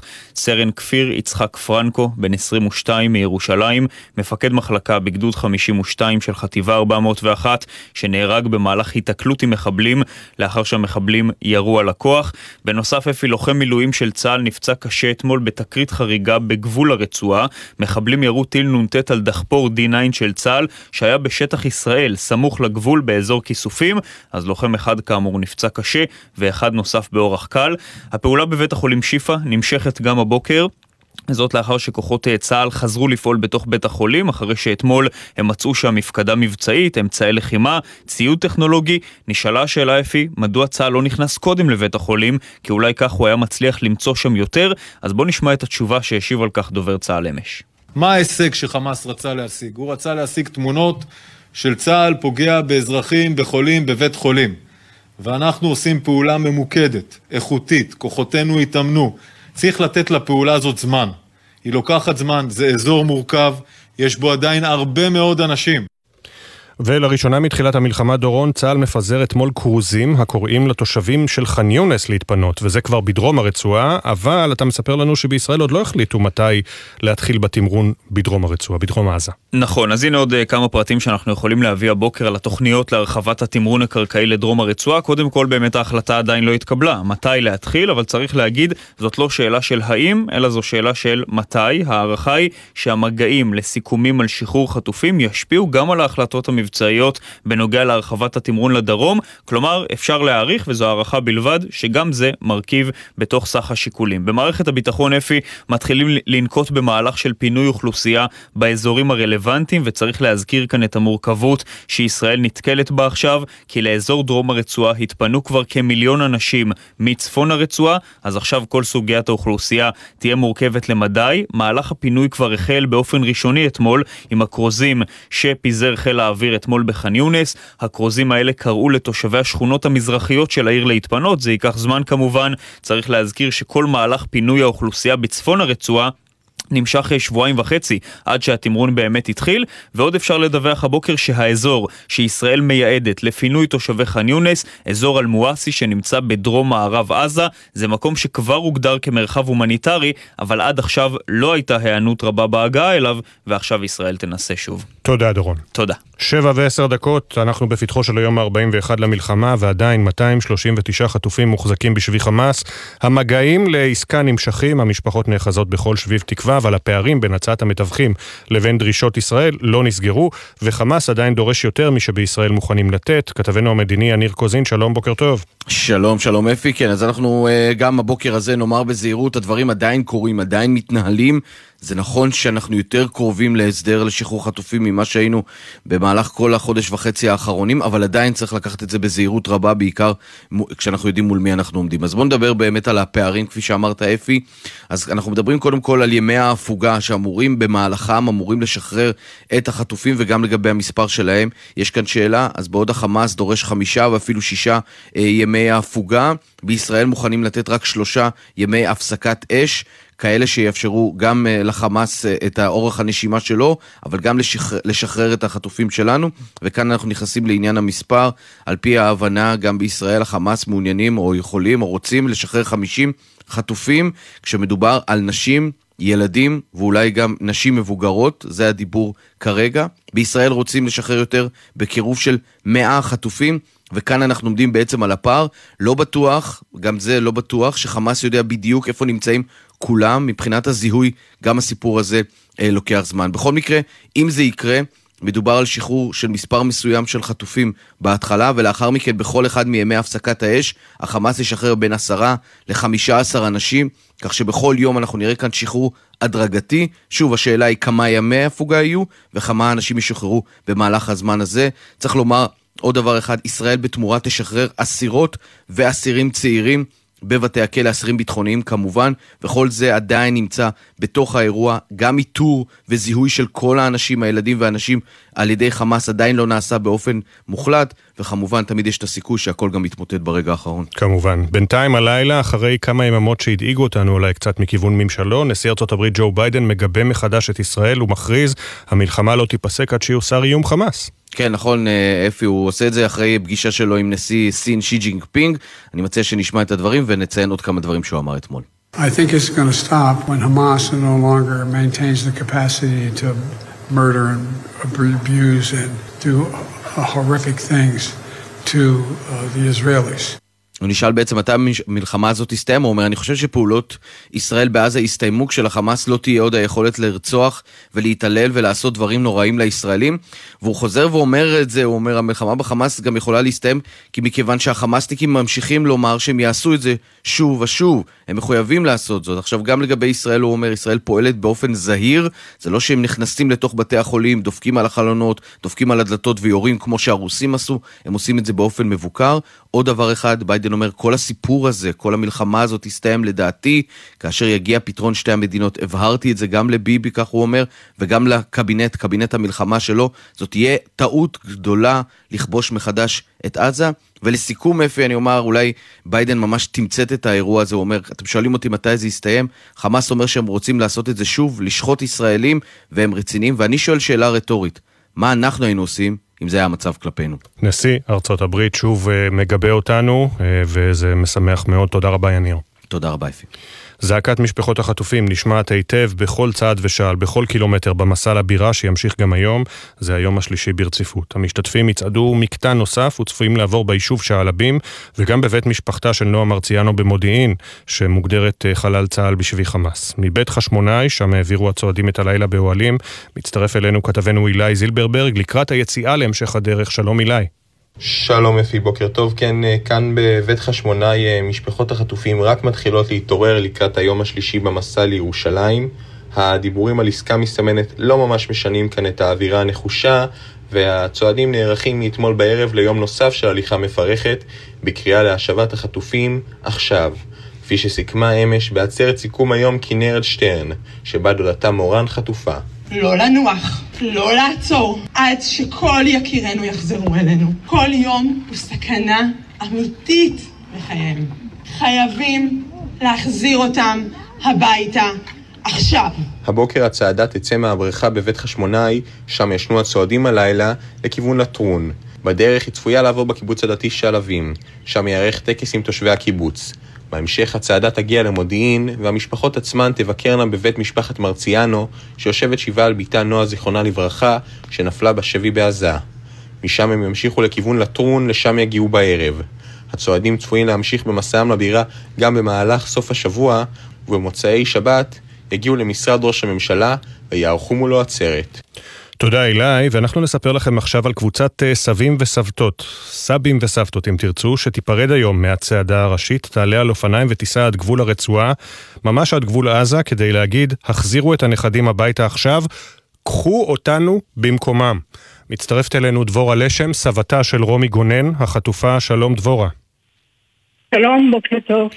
ככה אני אומר ואני מצטמרר, את תצאי, תקראי לחמאס, קחו אותי במקום את רומי. ברור, אני כבר לפני עשרה ימים שלחתי הודעה לחומראי כששמעתי שהוא אה, בדין ודברים עם הווייטנאמים להחזיר אותם. שלחתי הודעה דרך רדיו פרס וביקשתי, תיקחו אותי ותחזירו את רומי. והיום אנחנו קבוצה של סבים וסבתות הולכים עד ועד גבול ומבקשים, אנחנו רוצים להתחלף. בבקשה תשחררו את הנכדים שלנו. נכדה שלי רומי גונן פצועה. אני מקווה שטיפלו בה כמו שצריך. אנחנו לא יכולים לחיות בלעדיהם. אנחנו רוצים אותם בחזרה. ואת כולם בחזרה. אני לא יודעת מה קורה אחרי ארבעים יום לאנשים שם. ארבעים ואחד יום כבר. את התורה נתנו אחרי ארבעים יום. למה לא יכולים להוציא אותם אחרי עדים? דבורה, בת כמה את? בבקשה? בת כמה את? אני בת שמונים ושבע. אנחנו ניסע על אופנועים, כמו שהם לקחו אותם על אופנועים, אנחנו ניסע על אופנועים עד כמה שאנחנו יכולים לגבור. ושם אנחנו נבקש את הבקשה שלנו. וספרי לנו על הקשר שלך עם רומי. רומי, הנכדה השלישית שלי, הנהדרת, רקדנית נפלאה, היא רקדה כבר בחוגי ריקוד מאוד חשובים, הם גרים בכפר ורדים. רקדה במשך שתים עשרה שנים, הייתה רקדנית נפלאה, קוריאוגרפית מדהימה. גוף היא יפהפה, זה כל כך מפחיד אותי לחשוב על הגוף שלה ועל כל ה... רעים האלה שם. היא נחטפה מהמסיבה ברעים, נכון? היא נחטפה, כן. היא נראה בחור בשם בן שלקח אותם, הם כמעט נסו וכמעט היו בחוץ, שירו והרגו שניים מהם, את בן ואת חברה הכי טובה של רומי, גאיה, רומי ואופיר נפצעו, וה... בת שלי הקליטה את השיחה כל הזמן. הייתה בשיחה איתה והקליטה את עשר uh, דקות השיחה כל הזמן. שם היא שמעה את הרוצחים האלה מתקרבים וראו אותה ואמרו, היא בחיים, אנחנו ניקח אותה. לקחו אותה ואת אופיר. ומאז אנחנו לא יודעים שום דבר. את כסבתא הקשבת לשיחה הזו? אני... לא, הבת שלי לא רוצה שאני אקשיב, אני הקשבתי רק את מה שהשמיעו בטלוויזיה. את כל השיחה, היא לא רוצה שאני אשמע. המילים האחרונות שהיא אמרה זה היי, אמא, וזהו. ואני מבין שאתם אמרת, כמו שאמרת, תעלו כמה סבים וסבתות על אופנועים ותיסעו לגבול עזה. את עד כדי כך נחושה שאפילו לקחת איתך את התרופות שלך. אני לקחתי איתי את התרופות, לקחתי בגדים תחתוניים, תחתוניים, לקחתי גרביים, לקחתי חולצות. אני לוקחת הכל. אני רוצה ללכת, אני כבר עשרה ימים בראש שלי שאני צריכה להיות שם והיא צריכה להיות פה. אף אחד לא צריך להיות שם. אבל אם באין ברירה, אנחנו מוכנים להתחלף. ואין לך חרטות, אין לך מחשבות שניות, כלום? לא, לא, בשום אופן, שום חרטה. אני רוצה אותה פה. אני רוצה פה שהתפלובה שלי תהיה בריאה ותחזור להיות מה שהייתה. הייתה ילדה ישרה, בלי שום פשרות. מה שנכון זה מה שנכון. היא הייתה כזאת. אהבה את כולם, טיפלה בילדים חסרי ישע כבר מגיל שלוש עשרה, במקום ללכת ל...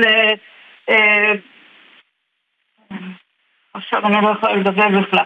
במקום ללכת לכל מיני חוגים של ילדים, היא הייתה מטפלת ועוזרת, וכל מי שרק היה צריך אותה, היא הייתה איתה. היא הייתה חובשת בצבא. ובמחנה שלהם, שזה היה בנגב, הם טיפלו בבדואים ובכל מי שאחר, לא חשוב אם זה כן חייל, לא חייל, הם היו מטפלים בהם, הם היו ניגשים. היא סיפרה לי סיפורים שלמים על אישה שבאה ללדת שם דווקא. הייתה משהו נפלא, נפלא, איך אלוהים לוקח את האנשים הטובים ביותר לאנשים הרעים ביותר. Mm-hmm. אני לא מבינה את זה. ואנחנו כמובן מקווים, כמו שאמרת, שבכל זאת חיות האדם האלה טיפלו בפצעים שלה, ושבקרוב מאוד נראה את כל החטופים בחזרה בבית. בינתיים אני רוצה להודות לך, דבורה לשם, סבתא של רומי, שתציע היום עם עוד סבים וסבתות בגבול עזה, קחו אותנו ותחזירו את הנכדים שלנו. נכון. תודה, דבורה. נכון, אני מקווה שזה יקרה. תודה רבה לכם. תודה, שנדע ימים טובים יותר.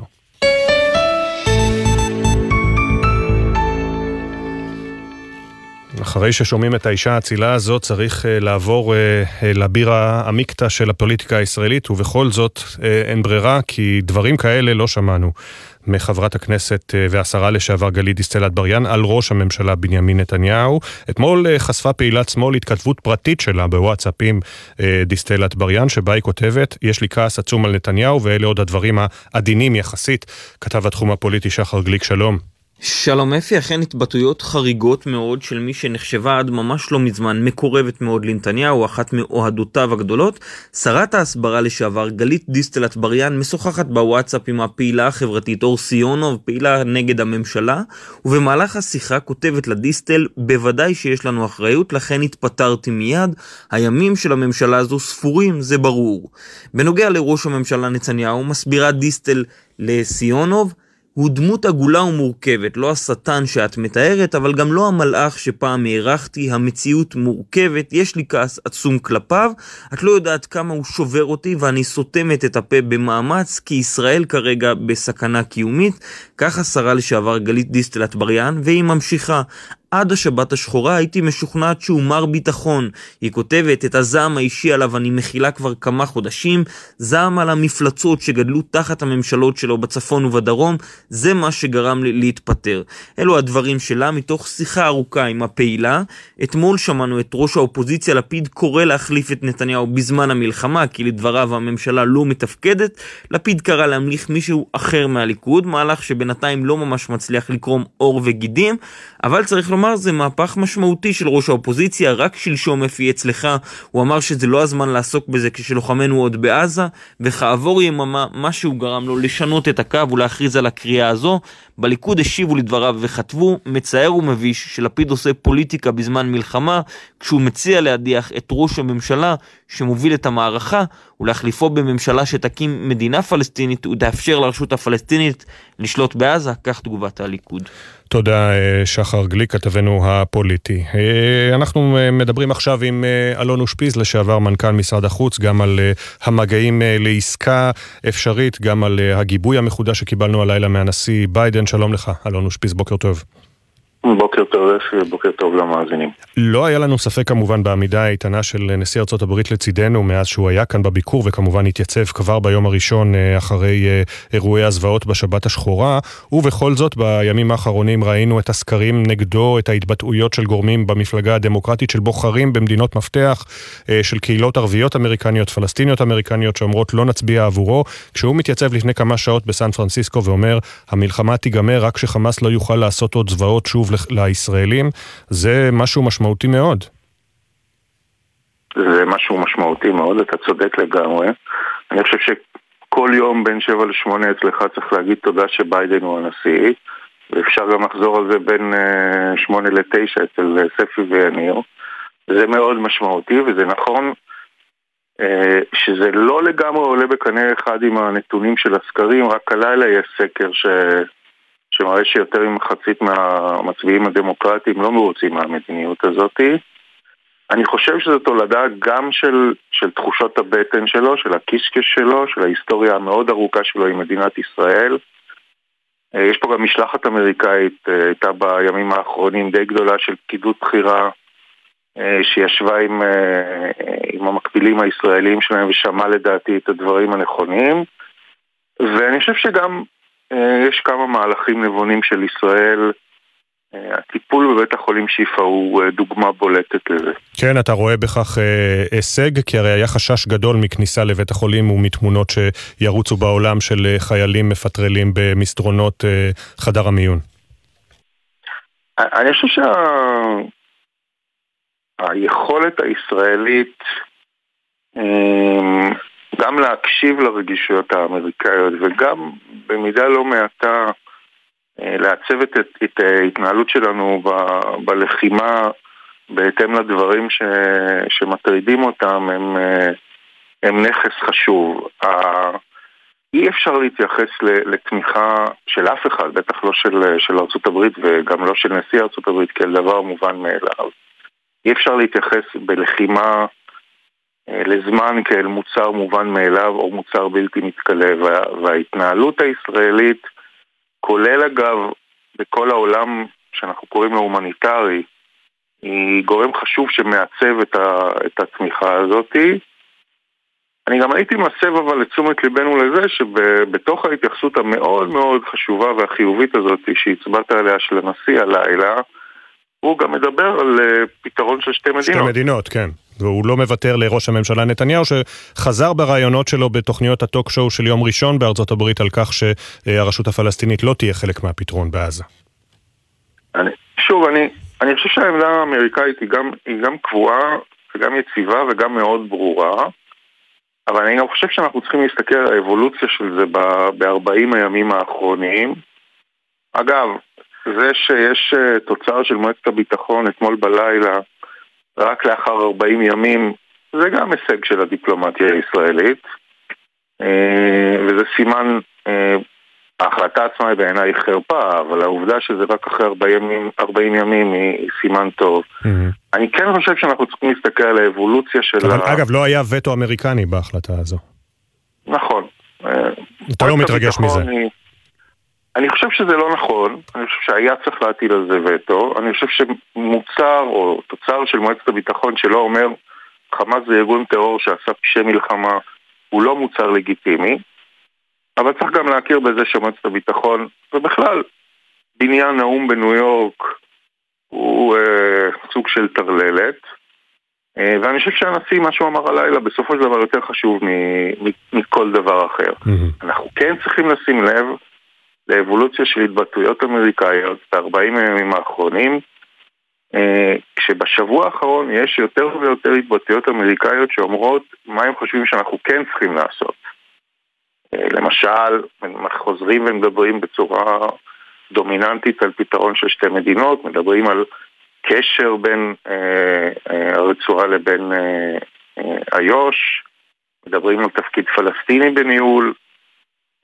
אלה דברים חשובים, ואנחנו לא יכולים להרשות לעצמנו להסתכל רק על מה שנוח לנו, כי בזה, ביכולת שלנו להסתכל על כל התמונה, תלויה גם היכולת שלנו לקבל את מה שאנחנו צריכים, כולל זמן. וחלק מהדברים שאנחנו מנסים לקבל זה כמובן שחרור של חטופים. העסקה המדוברת שנדמה היה שקרובה מאוד שלשום, עכשיו מדברים על איזושהי נסיגה שם. אנחנו ברנע מפרסם הבוקר בידיעות אחרונות שבעצם ביום שלישי אמורה הייתה הממשלה לאשר בלילה את העסקה, חמישים חטופים תמורת חמש יממות של הפסקת אש, אבל ראש הממשלה על פי המקורות שלו נסוג ברגע האחרון, וזה עורר כעס אצל המתווכים הבינלאומיים. זה לא פעם ראשונה שאנחנו שומעים שעסקאות כאלה מתקרבות ומתרחקות, נכון? לאורך ה... ההיסטוריה העגומה של עסקאות חילופי אסירים, שבויים, החזרת גלעד שליט, לפני כן גופותיהם של גולדווסר ורגב. אני חושב שאתה צודק, אני לא מכיר את פרטי, את פרטי המשא ומתן, ואגב אני חושב שטוב שאני לא מכיר אותם, אבל יש לזה היסטוריה ארוכה של כל העסקאות האלה, של מה שהאמריקאים קוראים רכבת הרים, וצריך הרבה מאוד עצבים, וצריך... צריך גם להיות מסוגל לסמוך על, ה, על האנשים שאיתם אתה, אתה מדבר, או באמצעותם אתה מדבר עם, ה, עם האויב בצד השני. אני חושב שגם פה אה, ברור לי לחלוטין שלאמריקאים יש תפקיד מאוד חשוב. אני לא הייתי אומר שזה התפקיד הכי חשוב, אבל יש פה, אה, יש פה סיטואציה של אה, ניהול משא ומתן שהיא קצת שונה מבעבר, כי בעבר האמריקאים לא היו כל כך עמוק בתוך ה... בתוך הסיפור הזה. הפרסומים לפני כמה ימים לפגישה משולשת בדוחה הם של של הקטרים, של של ראש ה-סי איי איי ושל ושל רמסד, של של ראש המוסד, הם פרסומים שמצביעים על זה. זה נכון, צריך לזה הרבה עצבים וצריך לדבוק במטרה. כמובן. אלון אושפיז, לשעבר מנכ"ל משרד החוץ, תודה רבה. עוד, עוד דבר אחד ברשותך, כן. אפי, אני מסתכל, על... דיברנו בפעם האחרונה על הסברה ועל התפקיד של החברה האזרחית הישראלית בזה ושל ישראלים בודדים. הסתכלתי אתמול בלילה על הנתונים, יש יותר משתי, שתיים נקודה שתיים מיליארד חשיפות לפרסומים של משרד החוץ בחמש שפות, זה כמות אדירה hmm. של עבודה, וזה נראה לי גם עבודה שצריך להגיד עליה תודה ולהגיד שהיא יפה מאוד. כשאנשי מקצוע עושים את העבודה, אז כמובן יש לזה השלכות. ו... אנשי מקצוע ודיפלומטים מקצועיים זה תמיד חשוב. זה חשוב, במקומות הנכונים. תודה רבה, אלון אושפיז. בוקר טוב, אפי, להתראות. להתראות. והנה, אחרי שטען בעבר שחמאס הוא לא ארגון טרור, נשיא טורקיה, טאיפ ארדואן, מחריף את הטון כלפי ישראל וקורא לה מדינת טרור. ראש הממשלה כמובן לא נשאר חיה ואמר לא נקבל הטפות ממי שמפציץ כפרים. הכתבה של כתב חדשות החוץ ברק בטש. היחסים בין טורקיה לבין ישראל ידוע להיות מורדות, בעיקר מורדות. זה לא סוד שנשיא טורקיה ארדואן לא חוסך בביקורת כלפי ישראל, ומאז המלחמה בשבעה באוקטובר נראה שהיחסים בדרך לשפל חדש, אך מוכר.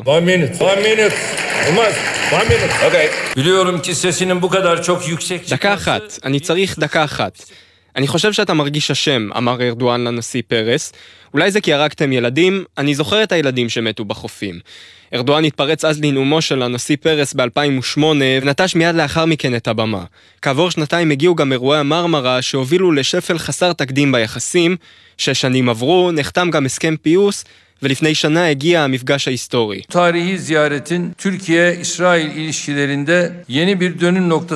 אני מאמין שהביקור ההיסטורי הזה יהיה נקודת מפנה ביחסים בין ישראל לטורקיה, כך אמר ארדואן בהצהרה משותפת עם הנשיא הרצוג בתשעה במרץ אלפיים עשרים ושתיים.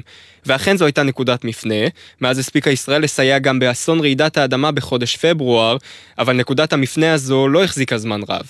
ארדואן נפגש עם נתניהו בחודש ספטמבר, השניים אפילו קבעו שנשיא טורקיה הגיע לביקור היסטורי בישראל, ואז הגיעה מתקפת הפתע בשבעה באוקטובר. בהתחלה ניסה ארדואן לשמור על קו מתון, זאת בשעה שהוא בוחר שלא לגנות את מתקפת הטרור הרצחנית של חמאס. אני קורא לשני הצדדים, ישראל וחמאס, לנהוג באיפוק ולא לפגוע באזרחים. לא רק שארדואן בחר שלא לגנות את חמאס, כעבור שבוע הוא החליט לתקוף את ישראל בחריפות, להגן ולהצדיק את חמאס. וחמאס ביר טרור ארגוטו דייל.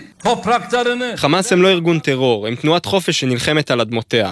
הכריז ארדואן, מאז החזיר גם את שגריר טורקיה בתל אביב, ואתמול ארדואן החליט לומר מול כל חברי הפרלמנט הטורקי, ישראל היא מדינת טרור. ישראל ביר טרור דבלתי. ישראל! אני אומר זאת עכשיו, ישראל היא מדינת טרור. ארדואן הביא אותנו, לא בפעם הראשונה, לשפל ביחסים בין המדינות. עכשיו כמעט שבע שלושים וארבע הכותרות. הותרו לפרסום שמותיהם של שני לוחמי צה"ל שנפלו בקרבות ברצועת עזה. סרן אסף מאסטר בן עשרים ושתיים מקיבוץ בחן נפל מפגיעת טיל נ"ט. סרן כפיר יצחק פרנקו בן עשרים ושתיים מירושלים נפל בהתקלות עם מחבלים, הודעה נמסרה למשפחותיהם. קצין צה"ל במילואים מחטיבת הנגב נפצע קשה בקרב בצפון הרצועה אתמול, ולוחם צה"ל במילואים מהחטיבה הדרומית נפצע קשה מירי נ"ט לעבר דחפור של צה"ל בעוטף, גם משפחותיהם הותקנו. במקביל לצעדת משפחות החטופים לירושלים, היום יצאו סבים וסבתות של נעדרים וחטופים אה, לכפר עזה, ועל הגבול אה, יקראו להשבתם ויבקשו מחמאס להחזיר את נכדיהם ולקחת אותם, את הסבים והסבתות במקומם. בבוקר טוב ישראל שוחחנו עם דבורה לשם, סבתה של החטופה רומי גונן, שנפצעה באירועים לאחר המסיבה ברעים. אני בת שמונים ושבע, אנחנו נסע על אופנועים, כמו שהם לקחו אותם על אופנועים, כמה שאנחנו יכולים. אנחנו רוצים להתחלף. נכדה שלי לא מגונן, צועה. אנחנו לא יכולים לחיות בלעדיהם. נמשכות המחלוקות במשא ומתן להשבת החטופים. בחמאס מוכנים לשחרר כ-חמישים, בעוד שישראל דורשת שחרור של מאה. בישראל גם דורשים לשחרר את כל הילדים והנשים שבשבי הפלסטינים. כמו כן, החמאס רוצה לפחות חמישה ימי הפוגה. ישראל מוכנה לשלושה בלבד. אם ההסדר יצא לפועל, הוא יבוצע בהדרגתיות, וישראל תשחרר במקביל אסירות ואסירים ביטחוניים צעירים. עדכון אחד לנהגים מגלגלץ, כביש ירושלים תל אביב עמוס מלטרון לכיוון מחלף ענבה. מזג האוויר, עלייה קלה בטמפרטורות, משעות הצהריים ייתכן גשם מקומי קל בצפון הארץ ובמישור החוף. נצא עכשיו לכמה הודעות, ואז תושב רהט שהקים בצומת בית קמה סוכת מחאה להשבת החטופים, רמי שני יביא את סיפורו. מיד חוזרים.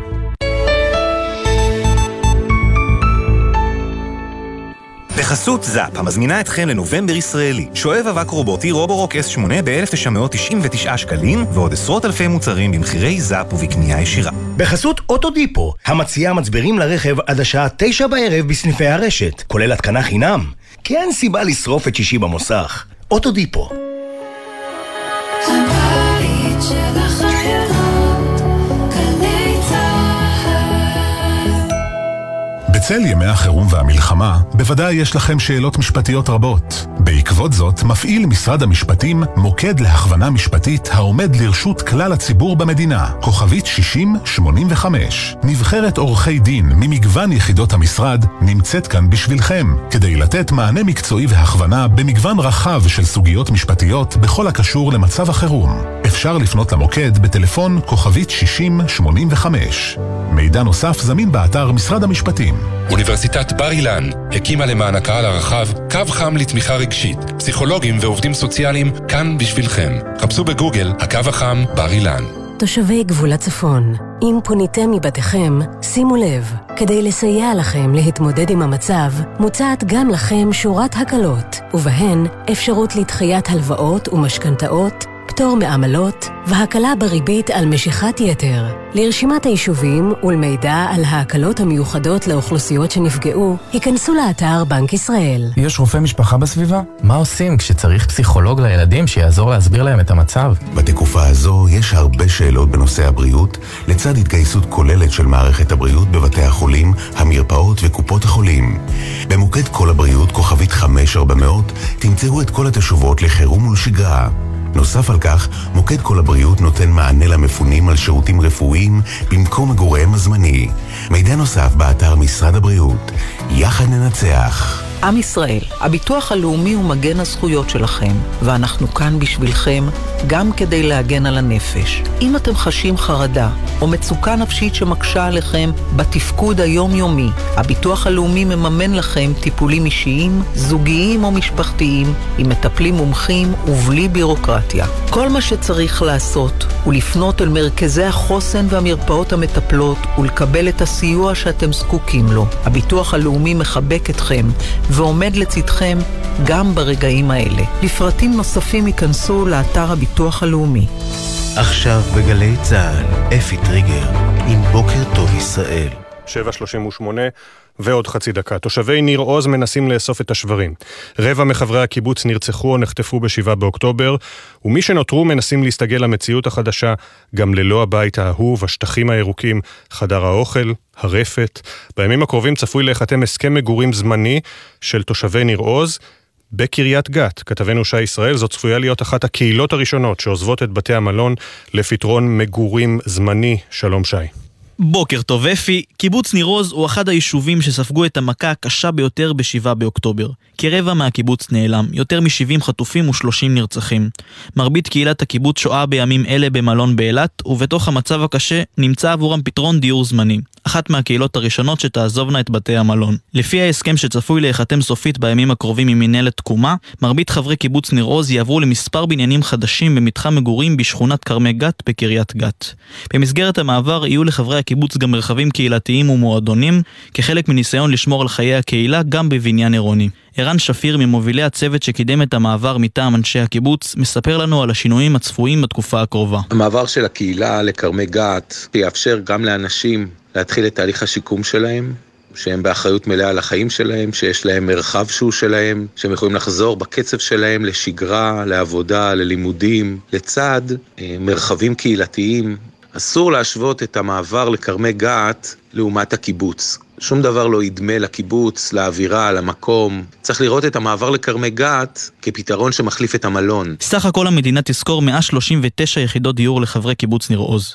מספר זה כולל גם דירות עבור החטופים הרבים ובני משפחותיהם שמייחלים לשובם. בקיבוץ סימנו מטרה, להדליק ניר ראשון של חנוכה במשכנה מחדש והזמני בקריית גת, סוג של תחילת התקומה.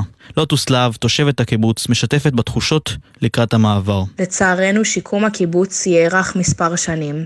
ולכן בשלב ראשון נעבור למקום המגורים הזמני שלנו בקריית גת, שיהיה עבורנו קרקע יציבה. בנייני מגורים בעיר מאוד שונים מהנוף אליו אנחנו רגילים, ואנחנו מקווים ומקוות מאוד לחזור לסביבה הכפרית והקהילתית בהקדם האפשרי. יותר מהכל, אנחנו מקווים שבכל מקום בו נשתכן, יצטרפו אלינו חטופי הקיבוץ במהרה. בכל ברור, הממשל המצרי קורא להפסקת הלחימה, אבל בקהיר מסבירים מטעמו משמיעים דווקא קול אחר, ומשמיצים את חמאס. מה מסתתר מאחורי המסע הגלוי במצרים נגד האויב של ישראל? כתבנו לעניינים ערביים ג'קי חוקי עם סיפורו של העיתונאי המצרי, שלא חושש להעביר ביקורת על חמאס בפריים טיים. הנה הכתבה. מדי ערב יושב אברהים איסה באולפנו בקהיר ומדבר אל מיליוני מצרים. בחודש האחרון יש לו תחביב קבוע, לצלוב את חמאס ולהשמיצה. في قنوات زي قناة الجزيرة كده لما تتفرج عليها تحس انه حماس هتدخل تل ابيب بعد بكره الصبح. יש ערוצים כמו אל-ג'זירה, תצופה בהם ומרגיש שחמאס מחר בבוקר נכנסת לתל אביב. רק אם תיקח חופשה בת יומיים, כשתחזור תשמע כי חמאס השליחה פצצת אטום על ישראל. כל יום הוא יושב מול המצלמה ומדבר בכישרון רב שעה או שעה וחצי. הוא מבטא עמדות של השלטון, לא רק בענייני חמאס, כי אחרת לא היה רשאי לדבר. يعني ما وفرتش حماس جرعة لبن لطفل فلسطيني ولا صدت على مستشفى فلسطيني رصاص. חמאס לא נתנה אפילו בקבוק חלב אחד לילד פלסטיני, הוא קונן באחד הערבים השבוע, ולא מנעה ירי של כדור אחד על בית חולים. זה לא אומר שהוא בעד ישראל. הוא חוזר ומאשים אותה בפשעי מלחמה ורצח עם. אבל היציאה נגד חמאס היא הסיפור. איסה איננו היחיד. בקהיר יש עוד מובילי דעת קהל שמדברים כמוהו. يعني شرط وجود نتنياهو ووجود حماس وشرط وجود حماس ووجود نتنياهو. התנאי כדי שנתניהו יתקיים ושחמאס יתקיימו, אומר איסה, ימין עם ימין. הם צריכים אחד את השני. העיתונאי הידוע טוען כי התמונות מעזה מזכירות לכולם את הנכבה ואפילו ביתר סט. המפלה של חמאס, הוא בטוח, תזכיר את תבוסת צבאות ערב ב-אלף תשע מאות ארבעים ושמונה. למצרים של היום יש שתי חרדות גדולות. הפחד מגלי פליטים, עליו הם מצהירים, הוא דאגה שנייה שאותה הם לא יגידו, שחמאס יצליחו איכשהו לשרוד. עשרים אלף טון מותפגרות. שלושים ושניים טון חומרי נפץ השליחה ישראל ברצועה, בפראות שלה ובצורה נפשעת, ואתם טוענים לניצחון. כך הוא המשיך ולאג, ובעצם רצה לרמוז, כי המלחמה הזו היא הזדמנות לא רק עבור צה"ל, אלא גם למצרים לנקות את הרצועה. זוועות השבעה באוקטובר הגיעו לכל בית בארץ, גם בחברה הבדואית שספגה עבדות קשות, נרצחים וחטופים. זעקת השבר המשותפת וכך גם המחאה להחזרת החטופים. פעיל חברתי מרהט שבעברו היה שותף למאבק להחזרת גלעד שליט, הקים אתמול סוכת מחאה סמוך לצוב, לצומת בית קמה, רמי שני פגש אותו. מלחמה לא יכולה לנצח. אם הם לא יקחו בחשבון שיהיה רק דיבור ומצב בלי מלחמה, יקבלו טוב. במלחמה יקבלו רק מלחמה. דת האסלאם נקשרה בסיפורים על מנהגי נקמה אכזריים. כהני הדת הנוכחים בישראל אינם יכולים להשלים עם מעשה החמאס בשבעה באוקטובר. בין הקורבנות הרבים ישנם בדואים ובני דתות אחרות. מדובר על הרוגים, חטופים ונעדרים. גם רקטות התפוצצו סמוך ליישובים הבדואים בנגב, וגרמו להרוגים, פצועים ונזקים למבנים ותשתיות. השייך סלם אל-הוזייל, פעיל שלום ואחווה, נרתם עכשיו, כמו שעשה בעבר, למאבק להחזרת כל החטופים לישראל. היום אנחנו פה, היום הראשון שבטחנו, והגיעו הרבה אנשים, מכל הארץ הגיעו. אנחנו סומכים רק על החיילים, לא על הממשלה. הממשלה לא תעשה כלום, כן, הממשלה לא תעשה כלום. רק החיילים שלנו הם עושים את הכל. הם נותנים הוראה לחיילים שלנו, הם יכולים להביא את כל החטופים. זה לא לפי, אף פעם זה לא הולך לפי דת האסלאם. זה אנחנו אומרים להם, דאעש, חנזרי דאעש, שרצח ילדים קטנים. אנסו אנשים, אז רצחו יהודים ורצחו הרבה אנשים, רצחו הרבה ילדים קטנים, רצחו, אנסו בנות, לקחו בדואים, רצחו בדואים. השייך אל-הוזייל הקים אוהל קטן מול תחנת הדלק של צומת קמה בנגב, הוא מילא אותו בשלטי מחאה ותמונות של החטופים והנרצחים, גם בקראג' לקפה ותה יש שם. אמש כבר היו במקום תומכיו מהיישובים הבדואים והישראלים הסמוכים, גם קצין בחיל האוויר התיישב ודן עמו במצב. העם היהודי והעם הערבי, אנחנו ביחד, גדלנו ביחד, נמשיך להיות ביחד, לא יעזור בדין לאף אחד. זה המדינה שלנו, ואנחנו חייבים להיות יד ביד. ויש לנו חיילים, ויש לנו, אנחנו שולחים על החיילים. המצב הוא היום מצב מלחמה. אם אנחנו לא נהיה ביחד במצב המלחמה, אז אנחנו לא, לא צריכים להיות ביחד במצבים הטובים. רוצים שכל החטופים יחזרו, מאמינים שמי שעושה יודע מה שהוא עושה, ומתפללים לבשורות טובות. גם הבדואים, גם הדרוזים, גם היהודים, כולם, אנחנו גילינו שכולנו ביחד, אותה מדינה, ושכולם יחזרו בשלום. ההיכרות עם השייך ופעילותו צפויה למשוך במהלך התקופה הקרובה מבקרים רבים לאוהל המחאה, בתקווה שיהיה צורך להפעיל אותו למשך זמן קצר בלבד. עכשיו אל המלחמה שהביאה איתה הוצאות רבות ולא מתוכננות לקופת המדינה, למרות זאת האינפלציה דווקא נרגעת, כך לפי מדד המחירים לצרכן של הלשכה המרכזית לסטטיסטיקה. כתבנו לענייני כלכלה ישראל פישר, השאלה הגדולה, איך הנתונים שפורסמו אמש ישפיעו על מדיניות בנק ישראל והממשלה. בוקר טוב ישראל. בוקר טוב אפי, שיעור האינפלציה השנתי ממשיך לרדת, לפי נתוני הלשכה המרכזית לסטטיסטיקה שפורסמו אתמול בערב, מדד המחירים לצרכן עלה באוקטובר בחצי אחוז, וקצב עליות המחירים השנתי ירד בחודש שעבר לשלושה אחוזים ושבע עשיריות, הנתון הזה היה בהתאם לתחזיות, אך הוא עדיין גבוה מיעד בנק ישראל, קצב שנתי של שלושה אחוזים, עליות המחירים הבולטות היו בסעיפים של הלבשה, הנהלה ומזון, בסעיפי תרבות, בידור ודיור, היו ירידות מחירים. השאלה עכשיו היא איך פרסום המדד ישפיע על החלטת הריבית של בנק ישראל ב-עשרים ושבעה בנובמבר, הסיכוי שתהיה העלאת ריבית אפסי. יכול להיות שהנגיד אמיר ירון והוועדה המוניטרית יראו את ההאטה בקצב עליות המחירים כהזדמנות להורדת ריבית כבר בהחלטה הקרובה או בתחילת השנה הבאה, שכן אירוע כמו המלחמה צפוי להוביל להמשך ירידות המחירים בשוק. הדיונים על התקציב החדש לסוף השנה הנוכחית וגם לשנה הבאה נמשכים במרץ. לפני יומיים היה ראש הממשלה נתניהו בדיון עם בחירי האוצר, בדיון הזה אגף הכלכלן הראשי במשרד הציג תחזית צמיחה של שני אחוז השנה, כלומר צמיחה אפסית בתוצר לנפש. התחזית הזו גם אופטימית ביחס לתחזיות של גופים אחרים, ובעוד מתקיימים הדיונים על התקציב. מחלקת המחקר של בנק ישראל פרסמה אתמול את עמדתה בנושא התקציב, ואמרה לממשלה כי יש להפנות את כל הכספים הקואליציוניים לצורכי המלחמה כבר עכשיו. אם זה לא יקרה, תיפגע האמינות של הממשלה, וגם היא תהיה כבולה להמשך תשלום של כספים קואליציוניים בשנה הבאה. עד כאן. תודה ישראל.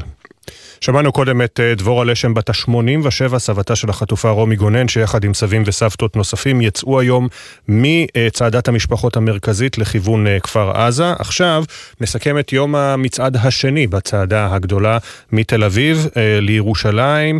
אתמול הם הגיעו עד בית חשמונאי, כתבנו אלי זילברברג עם יומן המסע של היום השני.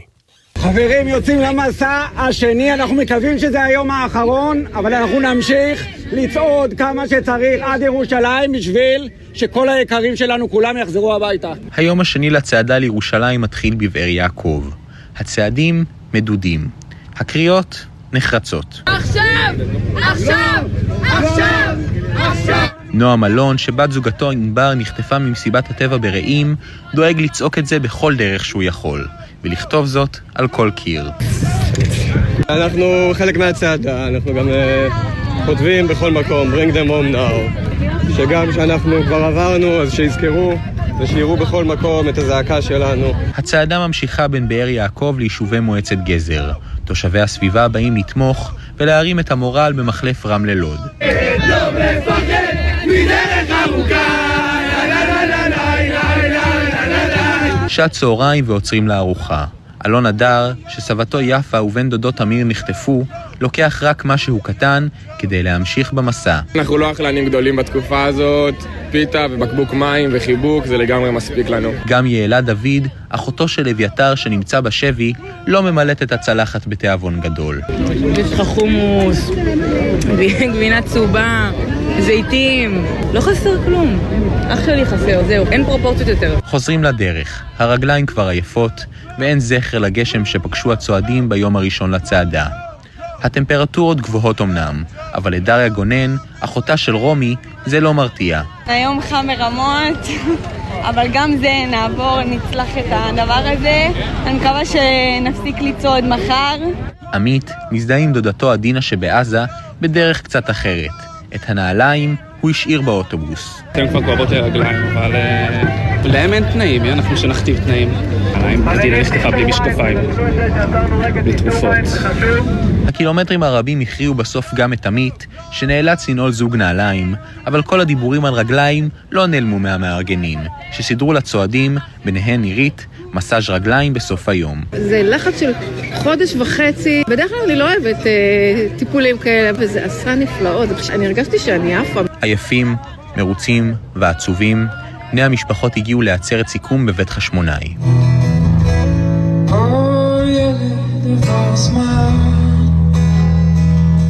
הבוקר ממשיכים לכיוון הבירה, היום הצעדה תגיע עד לטרון, בדרך היא תעבור במודיעין.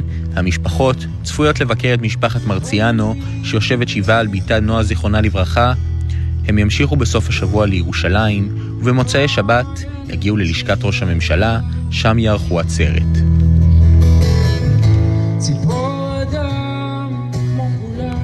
ועכשיו לצפון. מאז המלחמה התמלא חבל הארץ הפסטורלי גם בלוחמים, בטנקים ובתותחים. כתבתנו הדס שטייף ליוותה דווקא את לוחמי הטבע ביום על גבול הצפון. אי שם ברמת הגולן נפגשים אנשי שמורות הטבע לסיכום אחרי יום עבודה נוסף. הם נחשבים לוחמי הטבע, והמשימות שלהם מאז פרוץ המלחמה רבות. ההשפעה שנערמת מהמקומות בהם נמצאים כוחות צה"ל זו אחת המשימות החשובות. יעד אבירם, פקח ברשות, אומר שעם הגעת הכוחות לשטח הם קיבלו ומקבלים שקיות זבל גדולות. בעצם אנחנו עושים את זה מהיום הראשון שהכוחות נמצאים פה, מובילים אותם, מספקים להם כל מה שהם צריכים מבחינת הלוגיסטיקה של הזבל, אם זה פינוי ההשפעה, הוצאת השקיות מהכוחות עצמם. יושבים איתם, שותים קפה, סך הכל אנחנו מהווים פה גם חלק נורא חברתי מהמכלול המורכב שנמצא כאן. למרות שהפכים מגודרים, ההשפעה תומה בסקיות, יש מי שזה לא עוצר באדם. מספר איתן. חיות מסתגלות גם, גם לדברים האלה. הבעיה שהן אוכלות פה את השאריות ש... שיש, וזה בעתיד עשוי לגרום לנו גם להצעה של הילודה של החיות בר, ומהצד השני זה כלבת וכל מיני כאלה דברים שאנחנו נצטרך להתמודד איתם. אבל לא רק כניסת הכוחות, הייתה פגיעה קשה בקרקע, הוא מוסיף. אחת הפגיעות זה היה בעצם בכל הצומח של הקרקע. פגיעה נוספת הייתה של כניסת הכוחות, פגיעות בעצים, בעיקר בעצי אלונים. אנשי שמורת הטבע לא ממתינים ליום שאחרי.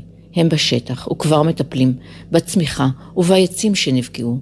רק שלהיות בשטח בזמן נפילות מצריך ערנות מיוחדת. הם בשטח פתוח, מתחת לרכב, ליד רכב, ולעיתים עם החיילים, בטבע, כמו בטבע. סכנות נוספות, אורבות גם, לוחמים. יתד. אנחנו נתקלים היום בעיקר בבעלי חיים דרוסים. הלחץ שנהיה פה מהכוחות בשטח מבריח את בעלי החיים. אנחנו רואים את השילוב של בעצם חיות בר שמתקרבות לבני האדם. היה מקרה של חייל שננשך על ידי שואל בפנים. המלחמה בעיצומה. גם הצבא, כמו בשמורות הטבע, מכירים את מרקם החיים וכבר מכוונים ליום שאחרי, כשהטבע ישקם את עצמו. אבל זה ייקח שנים עד שהפגיעה בשטח תימחה. בינתיים, השקט הסוער ברמת הגולן, אומרים כולם, הוא השקט הכי מפחיד שיש. שבע חמישים וארבע, מדי יום שחולף אנחנו מתבשרים על עוד ועוד אנשי ונשות בידור ותרבות שאהובים במרכאות שנקטו צד נגדנו במערכה, אבל למי שדווקא חובב את היצירה בגרמניה, הנה חדשות טובות. האקדמיה הגרמנית לטלוויזיה וקולנוע בחרה להביע תמיכה נחרצת בישראל, וכתב התרבות אורי קספרי אמש היא פרסמה מכתב יוצא דופן. בוקר טוב אורי. בוקר טוב אפי. עולם הקולנוע והטלוויזיה הגרמני אכן מביע תמיכה אדירה בישראל. במכתב שפרסמה האקדמיה הגרמנית לטלוויזיה וקולנוע, היא השוותה את מתקפת הפתע של החמאס לעליית הנאצים בגרמניה ורדיפת היהודים באותה תקופה, וגינתה את פעולות ארגון הטרור. המעשים הברברים של חמאס בשבעה באוקטובר בישראל הראו לאן מובילה שנאת יהודים. השבר הזה בציוויליזציה מעורר את הטראומה של מיליוני האזרחים היהודים שנרצחו בארצנו. אנחנו עומדים לצד הקהילה היהודית ולצד כל האזרחים שרוצים לחיות בחופשיות ובאופן דמוקרטי. לעולם לא עוד, זה עכשיו. כך לשון מכתב האקדמיה הגרמנית. לצד מכתב זה, יותר מ-שמונה מאות במאים, יוצרים ותסריטאים גרמנים ואוסטרים חתמו על מכתב פתוח, שפורסם בתשיעי בנובמבר והביע גם הוא תמיכה מובהקת בישראל. מיכל אבירם, יוצרת וכותבת הסדרה המטרה מינכן, שמועמדת בטקס פרסי האקדמיה הגרמנית הקרוב, נבהלה כשקיבלה את המכתב בגרמנית. ישר אמרתי, אוי לא, הולכים לבטל אותנו, כי זו סדרה מאוד פוליטית, עשיתי גוגל טרנסלייט, ופשוט נדהמתי, התרחב לי הלב, מהפחד הראשוני של, אוקיי, מתנערים עוד פעם מישראלים ומיצירה של ישראלים, פשוט מייל מדהים של האקדמיה הגרמנית, פשוט חימם לי את הלב, ובימים החרידים כאלה, אני שמחה שזה קרה. המכתב אגב אפי פורסם בצורה סמלית למדי, בתשיעי בנובמבר, במטרה לציין שמונים וחמש שנים, לליל הבדולח ולהדגיש, לא עוד לאנטישמיות. נבחרת ישראל בכדורגל אמנם לא ניצחה אמש את שוויץ, המשחק הסתיים בתיקו, אז לא הצלחנו להתקרב משמעותית לאליפות אירופה, אבל עבור מאות הורים וילדים מיישובי עוטף עזה וסדרות שהוצאו לצפות במשחק, וגם בשביל שאר הצופים בארץ, הנבחרת כן הצליחה לספק דבר אחד, בריחה, לפחות זמנית מהמציאות הכואבת, וגם גאווה לאומית של ממש. הסיכום בכתבה של יוני זילברמן. קניקובסקי, כדור הזה מורחק, וטיילור מסיים את המשחק. זה לא היה ניצחון גדול של הנבחרת, ולמעשה בעקבות הטייקו אמש היא כבר לא תלויה בעצמה כדי להפיל לאליפות אירופה. אבל מאמן הנבחרת אלון חזן יכול להיות מרוצה מהעובדה שהקבוצה שלו חזרה לשחק כדורגל טוב דווקא מול אחת הנבחרות הטובות באירופה. גם מול קבוצה איכותית כזו דחפנו קדימה, שיחקנו באומץ, הבאנו את השחקנים שלנו לאזורים הגבוהים, עשינו שם פעולות מצוינות, גם קבוצתיות וגם אישיות. הגענו לתוצאה של אחת אחת, אבל אני מאוד מאוד גאה בחבורה שלי. בשל המלחמה במלחמה ההתמודדות נאלצה להעתיק את מקומה להונגריה, שם הנבחרת זכתה לקבלת פנים ביתית בדמותם של מאות הורים וילדים תושבי עוטף עזה וסדרות שהגיעו לתמוך ביציעים, ביניהם דניאל בן ארבע עשרה. אני ממש מתרגש להיות פה בבודפשט ובו במשחק, זה נותן לי הפוגה מהמלחמה, אנחנו ממש שמחים להיות פה. אני מגייס למלחמה תיגמר בקרוב וכולנו נחזור הביתה בשלום. כדורגלן הנבחרת שון וייסמן שכבש את שער השוויון עבור ישראל, תיאר בסיום את התחושה שאחרי השער. יש לנו זכות לעשות משהו שאנחנו אוהבים ועוד להעלות חיוך לאנשים שבאמת איבדו את היקרים להם. אני לא יודע איך אפשר בכלל לדבר על כדורגל. באמת ראיתי פה ילדים, הורים, כולם באו לעודד אותנו. מה אנחנו עושים? משחקים כדורגל בסופו של דבר. אבל אם הצלחנו להעלות להם חיוך, תודה לאל. בדקה השביעית למשחק ערכו ילדי העוטף בשיתוף הקהילה היהודית בבודפשט מחווה להשבת החטופים כשהפריחו בלונים בצבעי כחול לבן וקראו להשבתם.